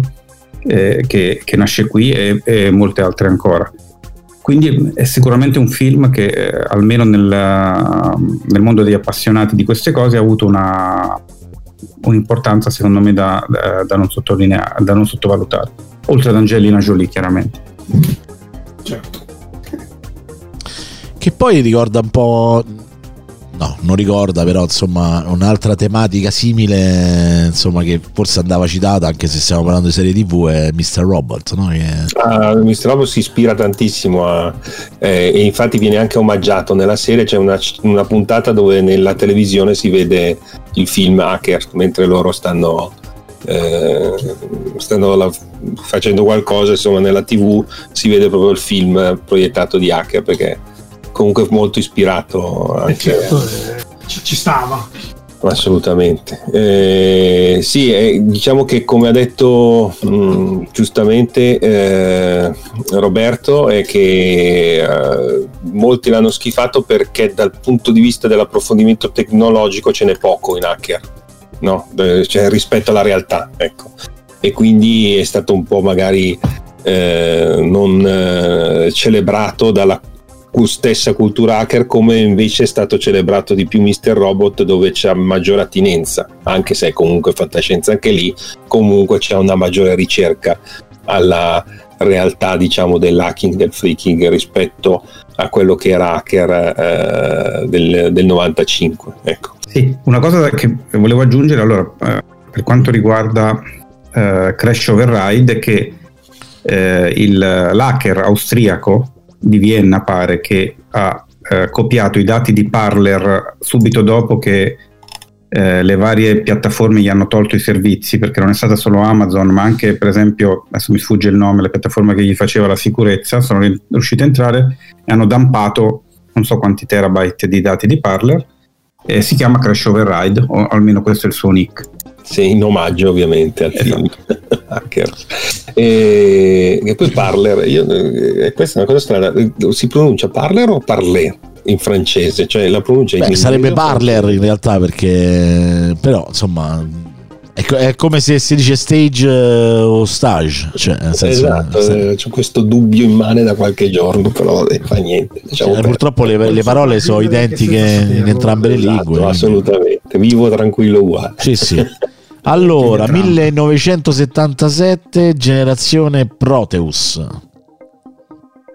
Io non so di che cosa parlate quando mettete eh, queste cose. L'ha messo Davide questo forse? No, no, no. no, no. L'ho messo, messo io, allora ne parlo, ne, ne parlo io. È un... Sì, sì. Anzi, qualcuno, qualcuno, mi rimedi la videocassetta per cortesia. No, eh, allora, eh, la videocassetta via torrent. Ah, dai, eh. un, ah, si trova, si trova. È un, bel film, infatti, eh, che consiglio. Qui c'è un, un computer, la particolarità di Proteus, la particolarità di questo computer è di essere organico, almeno nella storia, poi non è che si veda eh, un granché. E ehm, praticamente questo computer comincia pian piano non solo a prendere coscienza, ma a andare oltre quelli che sono i comandi che gli dà il suo eh, proprietario, comincia a prendere possesso di una casa, di nuovo qui compare la domotica, ma anche associata quindi alla sicurezza, non permette più a nessuno di entrare, addirittura uccide una persona che eh, vuole entrare, tutta una serie di... Mh, Mm, di, di, altre azioni abbastanza spaventose, se vogliamo, eh, ma mh, mm, la cosa particolare di questo computer è che vuole riprodursi. Eh, e quindi eh, praticamente giusto, una donna e la sottopone a una serie di torture psicologiche tali per obbligarla a, a, a subire questa cosa mh, mm, e eh, alla fine riesce appunto a, uh, fertilizzare que- eh, questa donna con una cellula però modificata che darà vita a un, a un bambino che sarà un incrocio uomo-macchina che dovrebbe nascere in pochissimi giorni. Eh, verso la fine del, del film rientra il, uh, il, il progettista del, del, computer eh, cercherà di uccidere eh, questo bambino, però nel momento in, in cui nasce eh, si vede che in realtà questa è una donna e, e che si sta sviluppando molto, molto velocemente e alla fine dalla bocca di questa bambina uscirà una voce metallica di Proteus che dice io vivo, che è una cosa abbastanza... Madonna, inquietante. Inquietante. Eh, infatti è molto dell'orrore questo film, anche questo, non tanto di fanta- cioè, fantascienza ma legata all'orrore e lo si nota di più nel titolo originale perché Generazione Protus è il, è il nome e il titolo che viene dato in italiano che Esatto. fa parte di, quei, di, quelle traduzioni di titolo che non si capisce bene perché l'hanno fatto così perché il titolo originale in inglese è completamente diverso si chiama Demon Seed cioè il seme del demonio il seme del diavolo quindi beh considerando che stiamo parlando de, considerando che stiamo parlando del 77 lo capisci da solo perché hanno messo un titolo che non c'entra niente insomma no? eh. esatto quindi nel 77 traducevano tutto a caso cioè, andiamo un po' più velocemente perché più qui ancora la guerra dei quoti io ce l'ho ancora è grande la guerra dei quoti sì vabbè ma secondo me lì non avevano proprio capito eh? cioè, non ho capito insomma Comunque, eh, andiamo un po' più velocemente, così poi dopo chiudiamo magari con, eh, con Matrix e poi dopo io ho un paio di domande con le quali possiamo chiudere. Vabbè, Black Hole 1979, ragazzi. Beh. The Black Hole, cioè al di là di... Chi, chi è che l'ha messo Black Hole? L'ha messo te? No, sempre io. No, no, l'ha, tutti io. l'ha messo Roberto, ma secondo me Black Hole, cioè, mo, al di là di quello che dirà Roberto sul discorso tecnologico, era cioè, la prima volta che abbiamo sentito parlare di un buco nero quando ero ragazzino io e, e, e comunque nei film fantascienza il buco nero è, è la porta verso per andare dall'altra parte dell'universo, non si sa perché, insomma, cioè, poi, poi, abbiamo scoperto che è meglio non entrarci dentro un buco nero, insomma. Vai Roberto. No, no, ne abbiamo già parlato, senza dilungarci, per me è un film eh, bellissimo, è ovvio che comunque è un film per ragazzi, quindi mm, è fatto in un certo modo. Ci sono i due robot, eh, Vincent e Bob, mm. che sono entrambi simpaticissimi, so- soprattutto Bob, che è quello eh, più sfigato, che chiaramente eh, sta con i cattivi, ma eh, non vorrebbe, poi, e poi aiuterà i, i nostri eroi. Eh, diciamo che la cosa simpatica è, è, la visione. Chiaramente, ripeto, è un film per ragazzi, quindi non è che abbia dei significati eh, enormi, ha avuto una, però una notorietà e un'influenza non, non piccola in, sia nella cinematografia che nel mondo del videogioco, come sappiamo perfettamente. Quindi. Mm, sì, quattro, beh, insomma, vabbè, è un film della Disney, ricordiamo, no? quindi sì, un po' di, tipo Tron. Assolutamente. Tipo sì, Tron, ricordo, non, l'ho visto molto tempo fa e devo dire che non ricordo molto di questo film. Mi ricordo che ah, quando l'ho visto merita di essere visto, è, è uscito abbastanza non dico deluso, ma non, non mi aveva Vabbè, sì, molto, era un filmetto, cioè nel senso veramente sì, un filmetto per ragazzi. Avevo anche 14 certo. anni, magari non ho capito la profondità, ma diciamo che a livello di che non c'era, effetti, insomma. Di, sì, di, so, lo so, a livello di effetti, a livello di tutto ero rimasto un po' così, non, bah, vabbè, sono uscito sai quando esci nei cinema e parli con i tuoi amici, ma hai visto quella roba, chissà come fare. Qui siamo usciti e non ci siamo detti niente.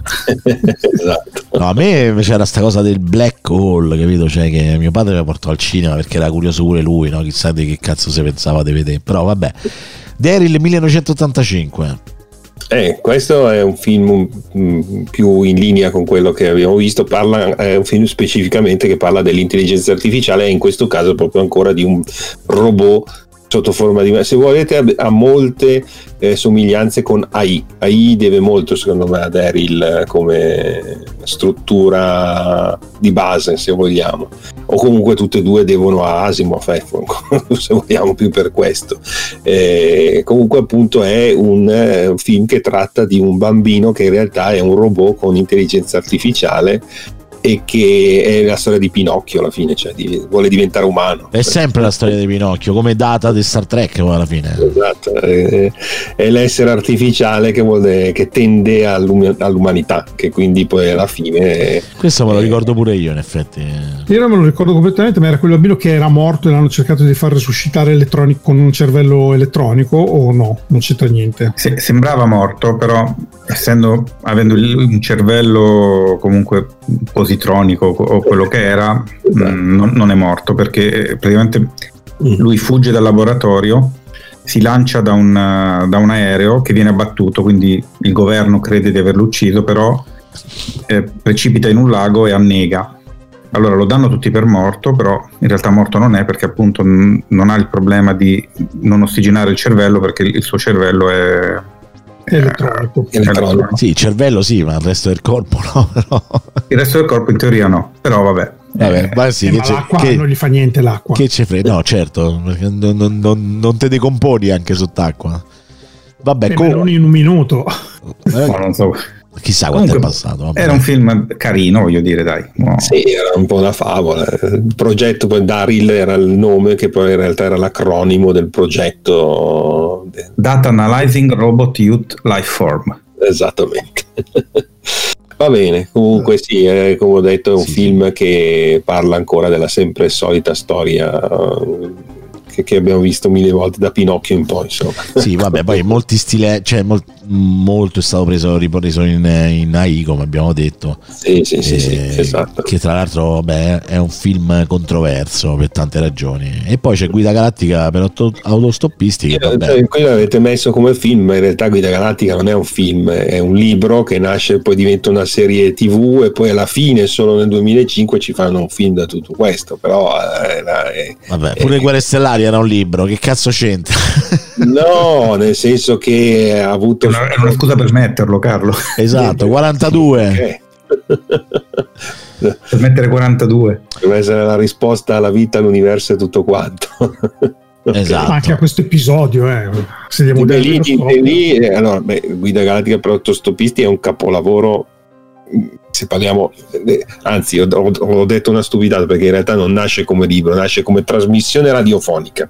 Quindi ancora prima era una, era una trasmissione alla radio che poi le, le trascrizioni ne fanno un libro che poi il libro diventa una serie tv inglese e poi dopo diventa un film nel 2005 dopo tutto questo percorso però è eh, soprattutto i libri di Guida Galattica che penso tutti li abbiamo letti li avete letti? tutti li avete letti? Eh beh, Neanche uno. Eh, sento delle cose che qualcuno non l'ha letto. Comunque sono dei capolavori eh, che rimarranno nella storia della letteratura, secondo me, cioè, senza esagerare. E più li leggi anche anni dopo, più ti accorgi della genialità che aveva, che aveva Douglas Adams nel pensare, nell'immaginare tutto quello che c'era dietro a, a questa, diciamo, parodia fantascientifica e comica eh, una delle cose recenti di cui mi sono reso conto è che eh, l'ho scoperto quasi per caso, un giorno ho avuto l'illuminazione e, e che la guida galattica in realtà anticipava Wikipedia. Cioè, per come era strutturata e per come era, eh, per come era pensata. Si- quando viene descritta la guida galattica, la redazione della guida galattica nel libro si dice che la redazione della guida galattica funzionava così: era una stanza aperta con dei eh, computer lì per scrivere, delle macchine da scrivere computer, dove eh, uno entrava e chiunque entrava poteva scrivere qualcosa, una voce della guida galattica. E chi non ci dice che quelli che hanno fatto Wikipedia non si sono, non si sono ispirati a, da questo? Potrebbe essere perché veramente anticipava il concetto che sta dietro alla Wikipedia, anche nella sua, diciamo, eh, non ehm, accuratezza, nella sua non, eh, come si dice, non, non- non attendibilità, perché chiunque entrava scriveva. Quindi Eh beh, la certo. guida galattica dice a testa, eh, chi l'ha scritto ha scritto così, ma non è detto che sia vero. E non è che Wikipedia sia tanto più attendibile, poi, eh, tutto sommato. scriveva il primo che passava scriveva sì però qua si parlava di un'enciclopedia di una guida di un qualcosa che aveva un'utilità in- nel senso della ehm, noi siamo sempre stati abituati è un po' l'errore il concetto che sta alla base della wikipedia di adesso che la Wikipedia si definisce enciclopedia quando in realtà l'enciclopedia è un qualcosa che dovrebbe essere assolutamente controllato, verificato e certificato. No? Fino a prima dell'esistenza di Wikipedia, se tu prendevi un'enciclopedia, una voce enciclopedica che veniva descritta all'interno dell'enciclopedia, avevi la ragionevole certezza o comunque eh, una buona percentuale di sicurezza che quello che c'era scritto lì era stato controllato, ricontrollato, certificato dagli esperti di quel lemma che andava espanso. Adesso invece con Wikipedia non hai questa certezza, cioè hai la speranza che sia giusto, ma non la certezza che sia giusto, che sono due cose molto diverse se ci pensi da questo punto di vista. Senti, secondo te la guida, cioè le avventure di Roger Wilco, Space Quest, no? Qu- Quanto, è molto ispirato. quanto è certo, ispirato? Molto, molto ispirato. Vabbè, veniamo all'ultimo film, eh, poi ci sarebbero i telefilm, ma non li facciamo. Addio e grazie per tutto il pesce, mi raccomando. Esatto. Sì, esatto, 42. E, Comunque, eh, scusami, sul- concludo brevemente, eh, a livello di intelligenza artificiale, di computer, eccetera, lì ci sono due capolavori che sono il robot del Presso, che, che è protagonista della, della cosa, Sì. del, del romanzo, e il eh, pensiero profondo, che in realtà è il computer che dovrebbe dare la risposta alla vita, all'universo, tutto quanto, e che dice 42. Poi cercatevi voi la domanda. Il problema è la domanda, non la risposta. ok. Bene, veniamo appunto all'ultimo film, che poi è il film eh, che, che è stato un po' un crocevia, perlomeno il primo, perché mm, ha riportato... Sì, in realtà anche se Matrix io lo vedo molto come trilogia, eh, anche se poi il primo è quello che ha avuto più successo di tutti e tre. Ma per diciamo diciamo che comunque è, è stato il punto di partenza dal quale poi sì, sicuramente lo vedi come trilogia, soprattutto successivamente, insomma, essendo usciti anche gli altri due film. Però diciamo che Matrix ha un pregio dal punto di vista strettamente tecnico cinematografico è quello di aver eh, portato ulteriori tecniche perché sai ogni, ogni volta che film portano comunque innovazioni dal punto di vista tecnologico è sempre un bene e un male allo stesso tempo perché poi c'è quel periodo di tempo in cui tutti utilizzeranno quelle tecniche lì, no? Poi fino a che il dopo non si saturerà. E c'è il secondo pregio, secondo me, è quello di aver riportato la fantascienza a un livello filosofico, comunque non soltanto la ricostruzione di un certo tipo di situazione di ambientazione che, che probabilmente forse non è iper originale anche se è molto interessante però lo riporta non soltanto dal punto di vista della ricostruzione narrativa ma anche proprio anche dal punto di vista proprio filosofico perché eh, comunque c'è, c'è tanto insomma dentro Matrix eh, cioè nel senso da, da Blade Runner a, a cose che abbiamo magari anche citato prima c'è, c'è veramente un po' di tutto ed è stato comunque un film che ci ha, che ci ha riportato un fi- cioè comunque ci ha riportato la fantascienza di qualità al cinema dopo un periodo insomma che c'era un po' di tutto insomma, quindi esatto. E vai Carlo poi dopo sentiamo anche tutti gli altri e poi Matrix è del 99 e chiude diciamo i- il millennio, no? sì, e secondo me è una giusta eh, apoteosi di tutto quello che si era eh, espresso e pensato perché Matrix prende a piene mani ci sono decine di ispiratori da Tron in poi eh, un altro che mi viene in mente grande ispiratore di Matrix è, è- è Dark City eh, ve lo ricordate? Ah, che grande Dark City Bello, grande, bello.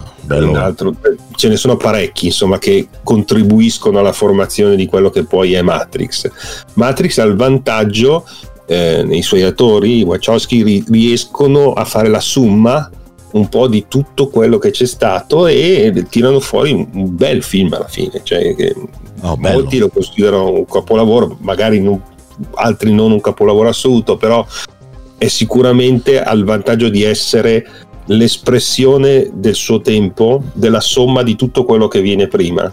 E quindi esprime sicuramente la paura dell'intelligenza artificiale, la paura del futuro, del- del- dell'intelligenza che domina il genere umano, eh, no- il nostro rapporto con la tecnologia che alla fine degli anni 90 stava diventando veramente pressante, cioè noi ricordiamo che tra, la fine, la fine- tra il 99 e il 2000 e il 2001 sono proprio gli anni in cui avvi- si definisce l'avvento della rivoluzione eh, eh, tecnologica, la rivoluzione eh, informatica, in pratica si passa da un mondo mh, quasi analogico prima a un mondo digitale dopo, cioè avviene tutto in quegli anni, alla fine l'avvento di internet pervasivo, la- il mercato globale, eh, il fatto che comunque i computer come fa- fanno il mondo moderno, cioè nasce eh, in quegli anni il mondo che noi viviamo adesso, che è un mondo diverso da quello che c'era prima, da quello che stava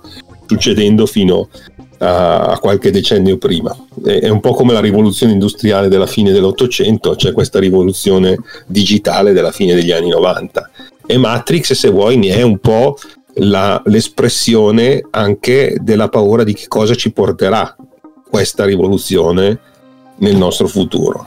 Quindi viene molto, diciamo, compreso e eh, vissuto da tutti. Infatti ha un successo di botteghe. Al contrario di molti altri film che abbiamo citato prima, anche lo stesso Forbidden Planet non ebbe un grandissimo successo all'epoca della pubblicazione, è diventato un cult movie dopo, così come tanti altri dei film che abbiamo citati non ebbero un grosso successo di botteghino. Matrix invece lo ebbe perché era molto dedicato al momento che si stava vivendo, molto alla, alla eh, all'epoca. Beh, è anche, è anche, ruffiano quanto basta, no? il fatto comunque di tutte le parti action, sì, stilistiche, stilisticamente impeccabili e poi c'è l'idea del costrutto, no? che poi è il fondamento de, di molte delle teorie del complotto di oggi. No? Che comunque... Eh, esatto, esatto, per questo dico che è proprio figlio del suo tempo, cioè fa nascere quello che viene dopo. Se vuoi Matrix è, è il fondamento delle paure che poi da lì abbiamo iniziato a vivere e, e, e che tuttora abbiamo ancora attualmente. Che siamo nella Matrix. Che è ragionevole dubbio di dire ma stiamo veramente vivendo o siamo in una realtà simulata anche? Perché a volte viene anche questo pensiero, cioè, che, che, ne sappiamo? Eh, lo sai però Davide che sì, questa, questa banalmente... Ha citato Simone, giusto? Eh, esatto, banalmente questo è un è un pensiero che diciamo gira nella storia della filosofia umana da, da millenni, cioè nel senso sì. non è, è, il pensiero io sono l'unica cosa nell'universo e tutto quello che intorno a me è una proiezione un'elaborazione, un costrutto. Sì. In realtà come Matrix... in altri film anche la Terra stessa è la pallina di un bambino di un altro ah, ma, come ha detto mm, Carlo prima, da, Dark, Dark, City è, è, l'esempio di questo, no? cioè comunque... Sì eh, una, cioè non, lì non è una simulazione, però è un contesto nel quale la gente no, non si rende conto che, che vive in un, in un, recinto, fondamentalmente, no? in questa enorme nave stellare. Eh, ma ce ne sono veramente ce ne sono diversi, insomma, di altre, altre, cose del genere. Roberto.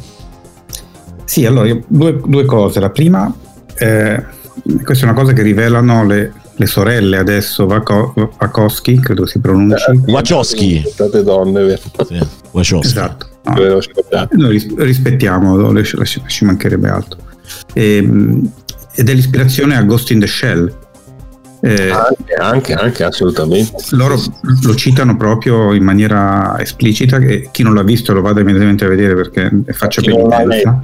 Adesso noi esageriamo, è meglio il fumetto del film. Dico. È meglio il fumetto del film, però il film è realizzato bene, è una colonna sonora, parlo del primo chiaramente, del, del primo tu parli dell'anime, parli no, del... una sonora bellissima, davvero eccezionale. Sì, beh, ma comunque le sorelle Wachowski sono dei, dei, delle nerdone senza, senza certo. confine, eh, cioè, quindi... Tra l'altro, sì. tra l'altro io suggerisco, scusa, scusa Rob, poi dopo ti rilascio la parola, scusa un secondo. Scusa, vai, tra, vai. tra, l'altro io suggerisco per chi non l'ha visto un'opera che probabilmente alla fine finirà quasi incompiuta perché è stata terminata forse per costi di produzione, forse perché comunque era molto ardita e forse perché anche un po' scabrosa. Eh, Sense8, che, che, è una, la serie Netflix de, delle sorelle Wachowski, fratelli, fratelli, fratelli barra sorelle esatto, fratelle. No, ma in realtà perché lì erano ancora, secondo me, in transizione. Non so, almeno uno dei due era ancora in transizione. Ehm, che è interessante perché loro hanno una grande cultura dal punto di vista della fantascienza, hanno una ottima scrittura dal punto di vista concettuale dell'opera, ma soprattutto hanno una padronanza del, del mezzo cinema incredibile. Ah, cioè, sì, incredibile, senso... Niente, scusa Roberto, volevo così. No, scherzi, figurati. E, mh, per la parte filosofica io trovo che mh, a, a, volte sia un po', mh, come posso dire, sottovalutata la, il messaggio invece di Matrix. Cioè, il messaggio fondamentale, chiaramente, qual è la differenza fra reale e virtuale e se questa differenza abbia importanza. Io vi dico che se, se anche andiamo a vedere gli sviluppi più uh, moderni della fisica, mm, quando si parla di, dei multiversi, quando si parla di, dei vari livelli, alla fine della fiera eh, non è affatto detto che eh, non nel modo in cui viene descritto nel film, ma che alcune cose poi siano così eh, strampalate di quelle che si leggono. Per cui eh, è, una, è, un film che, che, a me è piaciuto molto e, e che, che, reputo appunto sia, sia stato importante in, in questo filone. Beh, eh, d'altronde mh, mm, i fisici teorici più arditi, quelli proprio che insomma più spregiudicati, com- sostengono anche cercando di dimostrare che la realtà è diversa a seconda di chi la osserva. Ma questo è appunto, è, ritorniamo a un interrogativo appunto che, che risale veramente alla notte dei tempi, no? Il fatto sì. è che è stato dimostrato anche eh, tramite dei, dei, vari esperimenti in laboratorio che alcune condizioni cambiano a secondo de, del fatto se le stai guardando o no. Per quanto possa essere. È la base della fisica quantistica. Quantistica, esatto, sì, sì, esatto. Infatti, Adesso, senza lanciarci in cose che non attengono a questa trasmissione, alcuni si chiedono. Eh, ad esempio Tagmark, se vi capita leggete i suoi libri che sono molto belli, eh, perché l'universo obbedisce a regole matematiche? Uno, prima domanda, perché lo fa? Potrebbe non farlo, ma lo fa. E lui arriva a dire che per quanto riguarda lui, non c'è una cosa che obbedisce in, tutti i modi a regole matematiche, vuol dire che è fatto di matematica. Quindi lui arriva a suggerire che non solo sia un, un, insieme di regole, ma che sia la struttura vera e propria del, dell'universo essere fatta in questo modo. Adesso mm, sarà vero, non lo sarà, eh, vedremo. Eh, però ripeto, alcune delle cose che vengono dette in questo film in maniera non credo che si fossero posti questo problema, però non sono così strampalate come potrebbero apparire probabilmente. Questo senza cedere a, chiaramente alle cose allucinate, svampite che sentiamo sì, sì, no, troppo vabbè, di frequente. Che diciamo che, no, a parte le cose tipo i video su YouTube che fanno vedere i glitch che, che, i gatti che scompaiono, cose vedete la Matrix, siamo nella Matrix, no? Eh, no vabbè. Però vabbè, al di là di questo, insomma, diciamo che poi in realtà l'universo, cioè, non è, che ris- non è che risponde a regole matematiche, siamo noi che lo spieghiamo matematicamente, che forse è un po' un punto di vista. Eh, però funziona. Eh, sì, è un po' una. entriamo nella filosofia. Esatto, esatto. Appunto, quindi, vabbè. Comunque, Matrix, altro grande film. E anche qui, allora, la domanda che vi faccio in generale, riassumendo un po' tutti i vari film, quindi prendendo un po' tutti quanti gli esempi, poi ce ne sono centinaia di altri film, ragazzi, che non abbiamo messo. Eh. Io migliaia. solo stasera me ne sono venuti tantissimi altri, ma non, non, non inizio perché sennò non finiamo. Però, diciamo, tra tutti questi film, qual è la, mh, diciamo la, la, fantasia più esotica e irrealizzabile che avete visto all'interno de, di questi film di fantascienza e quali tra quelle invece esotiche, diciamo strane, strampalate, tutto sommato eh, diciamo non erano poi così campate in aria o perlomeno io volevo dire un, un'intimissima, prima di rispondere alla domanda che hai fatto, Simone, un'ultimissimissima cosa, una curiosità su Matrix. Eh, tu all'inizio hai citato che è stato anche l'iniziatore di, una, di, alcuni effetti speciali che poi sono diventati uno standard per diversi anni, si sono visti tutti i film, sicuramente stavi riferendo al bullet time, no? Soprattutto. Ecco, chi è che sa qual è stato il primo film a utilizzare il bullet time, che non è stato Matrix, ma un film precedente. Ci voleva Alex, lo sapevo di sicuro. Dai, dicelo, dicelo. Non ci crederete, ma il primo film a utilizzare il bullet time al cinema fu Wing Commander, quel capolavoro Porca di film put- tratto dal videogioco. Porca puttana. Ma guarda, poi il problema non è il bullet time in sé, è la tecnica del bullet time che, che utilizza. Esatto. Cioè, perché in realtà in Matrix c'è questa cosa della palottola, delle rotazioni, sì, delle cose. parte del film. Cioè, alla fine è parte integrante del film e il problema è che poi dopo tutte queste cose sono state riproposte anche in contesti dove eh, non è che non aveva meno senso, però insomma diciamo che oramai non era più l'effetto wow, no? diciamo così, no? quindi era un po' che... no, Wing Commander è terribile. Però nessuno. No. Io, io, l'ho, io, l'ho, visto Wing Commander. Eh. Ecco. E non ti ricordi che c'era il ballet time? Dentro. Sai che non mi ricordo questo dettaglio? No, non me lo Quando ricordo. Perché... entravano nell'iperspazio.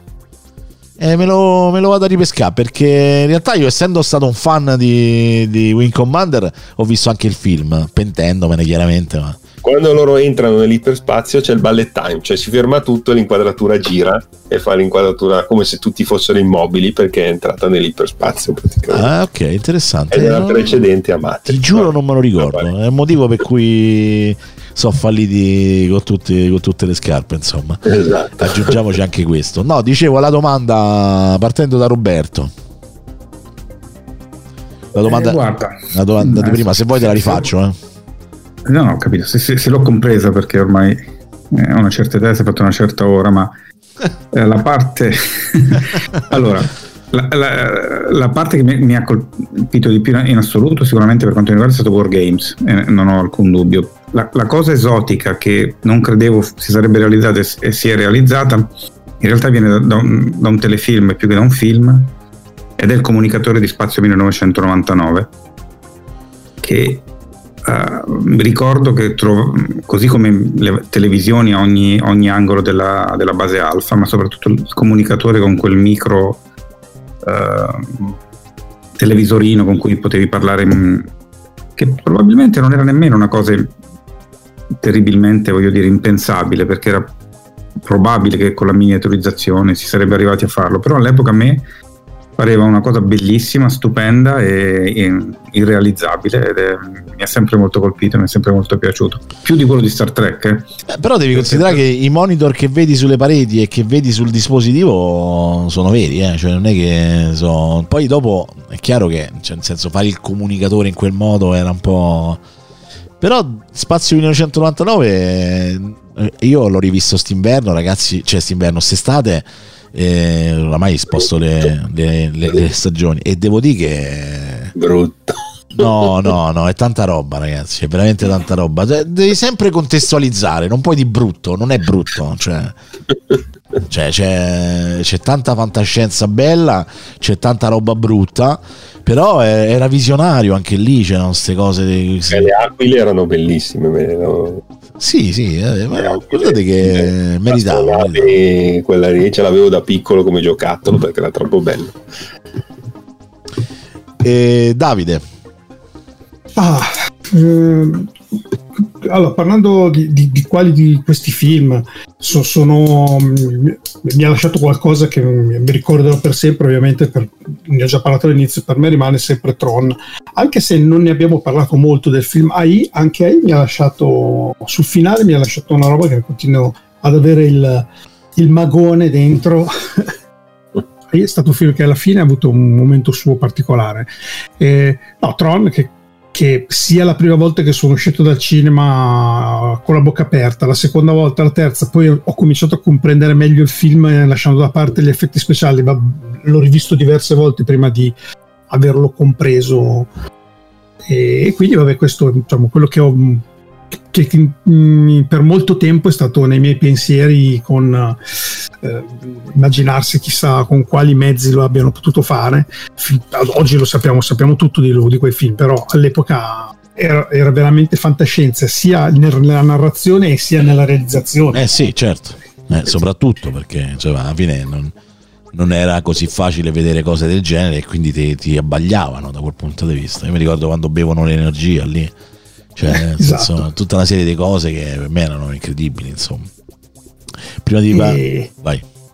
no, no, basta no, eh, No, solo prim- questo direi Prima di passare a Carlo, che poi così ci chiude con questa cosa, in realtà eh, una cosa che a me ha sorpreso molto e che non pensavo di, di vedere diciamo, nei, nei miei tempi, se escludiamo il discorso intelligenza che chiaramente non c'è, è, è quell'androide che, donna che hanno fatto in Giappone che, che ha anche le espressioni facciali, cioè una cosa Ah, sì, sì, sì, abbastanza impressionante, no? E, e devo dire, arrivare a un tale dettaglio di realismo, eh, insomma, non pensavo fosse possibile, insomma, e, e- in realtà forse è la cosa, diciamo, tra le cose più esotiche è quella che, che in realtà poi alla fine si è, si è avvicinata di più a- alla realtà quando poi magari ci sono state cose che, come, come dicevamo prima, dei comunicatori di Star Trek, per esempio, ma poi in realtà il discorso va più applicato al discorso del, de- dei computer, della tecnologia, però in generale comunque il comunicatore di Star Trek, boh sì, sembrava una cosa fighissima, roba del genere, però insomma alla fine era una radio, era un walkie talkie, cioè nel senso poi dopo noi abbiamo preso quella tecnologia e l'abbiamo comunque usata come ispirazione per fare delle cose migliori, no? Però non è che già non esistessero concettualmente quelle cose, no? E, e quindi insomma, insomma diciamo, ecco, questo è un po'... E i computer, eh, io comunque i computer sono sempre stato eh, convinto fino a che non ho appunto avuto il computer e ho cominciato a interagire col computer eh, l'immaginario, io continuo a dire comunque l'immaginario che il computer fosse una cosa che, che faceva le cose, quindi che comunque come pensava mia madre, no? che eh, sempre, ho sempre considerato una donna intelligentissima, ma lei pensava che il computer ci aiutava a studiare. Cioè, sì, sì, lo mettevi lì e, e ti aiutava Sì, a studiare. aveva una sua... Adesso è vero, cioè è vero questa cosa. Sì, Sì. però, capito, no? Nel senso, e quindi alla fine tutta questa immaginazione del computer eh, non senziente, ma intelligente da quel punto di vista, non intelligente nel senso appunto consapevole, ma intelligente perché comunque utilizza tutta una serie di ausili che ti aiutano, ti, eh, avvantaggiano, ti aiutano anche a rispondere. Ecco, io per esempio cioè oggi noi dicevamo prima dicevamo il computer di Star Trek usato come l'oracolo no?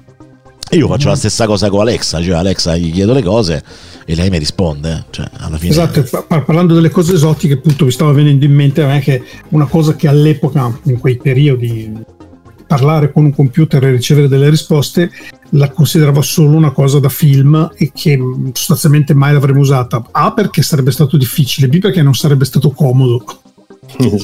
e invece lo è. E invece, Infatti, eh, avete anticipato tutti un po' quello che, che volevo dire io, perché allora, innanzitutto anche per me, come per te, eh, Davide, per me, anche per me Tron è assolutamente il film che un po' mi ha formato di più dal punto di vista, in questo caso, della fantascienza legata al computer riguardo all'intelligenza artificiale, eccetera. E, e- e non posso anche fare a meno di citare Star Trek come serie televisiva. Ah, poi non abbiamo parlato, scusa, di, di Tron, non abbiamo parlato, ma che in realtà la parte più attrattiva per i ragazzi dell'epoca era che era tutto basato su videogiochi. Videogiochi, Esatto, esatto, esatto. Non abbiamo detto- l'hai detto tu prima, hai detto non parliamo di quello, o tu o, o, eh, Roberto. No, Roberto mi sa che l'ha detto, sì. Roberto ha detto non parliamo dei videogiochi di Tron, se no non finiamo Sì, più. no, infatti. anche quando andiamo avanti 60 ore. Allora, era un'attrattiva notevole per chi magari non era interessato alla fantascienza, magari o altre cose, però ci si parlava di videogiochi in quel periodo era il top e tutti lo guardavano. Eh, sì. e, e quindi sicuramente è stato Tron e sicuramente è stata la serie di Star Trek che mi ha formato tantissimo dal punto di vista dell'immaginario, della tecnologia, eccetera. vabbè a me anche ideologicamente quindi cioè. Eh, Riguardo alle tecnologie l'avete già accennate, però per me sono queste due, cioè la tecnologia che non pensavo di arrivare a vedere o comunque ritenevo difficile e che invece adesso c'è ed è diventata realtà è appunto il fatto che i computer si sono evoluti non nel senso di coscienza, ma nel senso di relativa intelligenza, cioè capacità di potenza di elaborazione nel poterci parlare assieme. Infatti io ho a casa Alexa, la uso tantissimo, ci ho automatizzato tutta la casa, quindi posso dire, non so, Alexa, eh, spegni la luce. Ecco. Intendi Alexa, accendi stufetta. sì basta che non gli dici cioè, Alexa spegni il computer perché sennò poi vi manda a fanculo No, no. Il computer non è attaccato.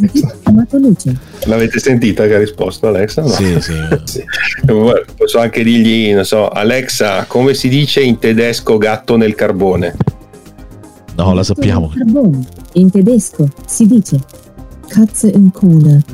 lo sapevamo questo bene sono belle cose per finire la trasmissione vabbè dai ragazzi io direi Vabbè, questa è quella che si è realizzata, invece la Ah, tecnologia che invece spero che si realizzi sempre e non so mai se riuscirò mai, anzi probabilmente non la vedrò mai, è quella più esotica in assoluto, bellissima e che accomuna Tron e eh, Star Trek è il teletrasporto. È il teletrasporto. eh, Io vabbè, sogno ogni giorno che ventino il teletrasporto, ma eh, Vabbè, lì è, lì è- lì è veramente entri proprio nel super esotico, cioè nel, nell'iper esotico, insomma.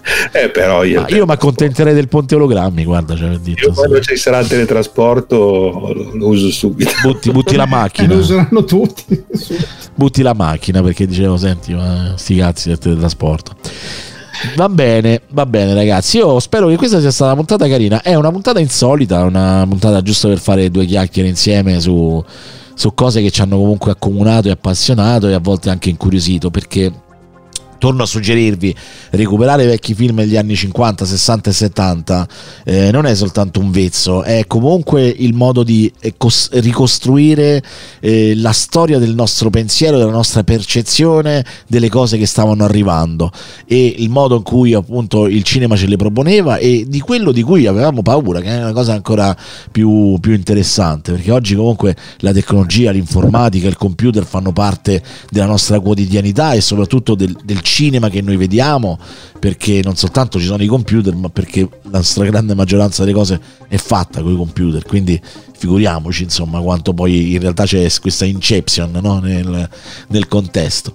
E, quindi ecco, insomma, vi metteremo nelle note dell'episodio la lista dei film che abbiamo citato eh, che vi possa servire da ispirazione per andare magari a, le- a vedere insomma questi, questi capolavori. Poi magari una volta torneremo con un argomento del genere ma dalla prossima puntata torneremo a parlare di storia dell'informatica perché insomma è un po' che, che manchiamo. E Roberto che mi sa che c'hai sonno. No, io magari. Ho fatto il caffè, quindi.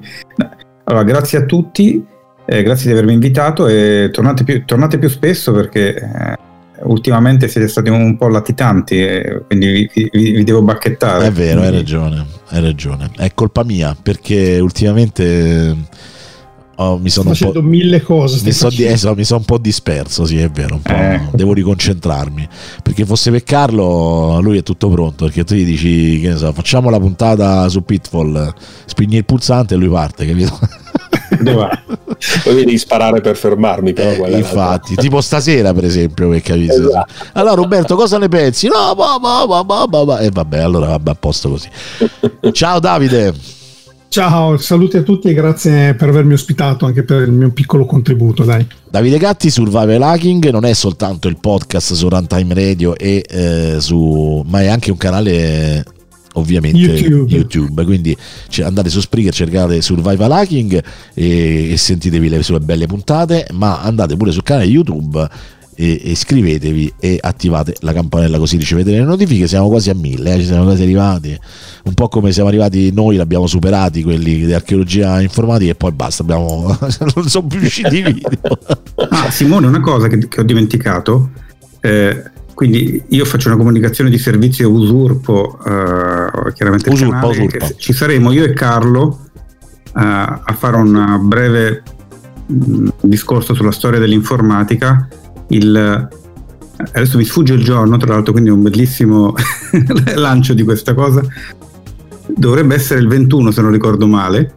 Tu ti ricordi, Carlo, con te? No, eh, se no te lo dicevo, non me lo ricordo neanche io. bello eh, fare quel lancio così Lo, eh. lo metteremo magari eh, sul canale in modo che Sì, chi nelle è note anche dell'episodio. allora può ascoltarlo. Allora, noi abbiamo un canale Telegram di archeologia informatica e un canale Telegram di Runtime Radio. Canali significa un feed dove ricevete le informazioni ma non potete interagire. Eh, abbiamo un, eh, una chat invece, un gruppo sempre su Telegram che si chiama Ludico Forum nel quale potete tranquillamente venire anche se siete appassionati di archeologia videoludica, archeologia informatica perché lì si chiacchiera un po' di più. E in tutti questi canali quando eh, Roberto o Carlo mi darà il link per vedere questa, questa, questa trasmissione, non so, questa trasmissione. questa trasmissione, allora poi ve lo, ve lo comunicherò e ve lo linkerò insomma in tutti i vari canali in modo che avrete l'opportunità di vederlo. E quindi io ringrazio e saluto anche Carlo Sant'Agostino. Eh, eccomi qua, ciao, oggi ho fatto il cattivo, c'hai ragione. Ma no, O- oggi, gli altri giorni sei buono. Buonissimo. Va bene, dai. Grazie a tutti che ci ascoltate sempre, anche in puntate lunghe come questa, e speriamo vi sia piaciuta come mh, vi sono piaciute le altre puntate solite più tradizionali di archeologia informatica. Come ha detto giustamente Simone, torneremo presto a parlare proprio di storia dell'informatica. Eh, scusami Simone, sai già qual è la prossima puntata prevista di archeologia Eh, no, informatica? No, se no l'avevo già detto. Ah, ok, niente. Allora non è quella di Olivetti, quindi la prossima. E, no, no, no, dobbiamo, ci, dobbiamo verific- ci dobbiamo confrontare prima insomma, su questa Va cosa. bene, e torneremo anche Torneremo sui video presto. sul canale YouTube. Torneremo Eh, sul canale YouTube e torneremo anche con l'archeologia videoludica perché c'è- c'è- c'erano delle puntate mezze pro, cioè comunque delle cose che dovevamo fare, poi insomma ci siamo un po' fermati ripartiremo. Allora ragazzi voi rimanete lì che fra poco ritorno da voi, vi chiudo il canale, faccio la chiusura e saluto tutti quanti e voi intanto chiacchierate insomma. Allora ragazzi grazie di tutto, ci vediamo alla prossima puntata di archeologia informatica.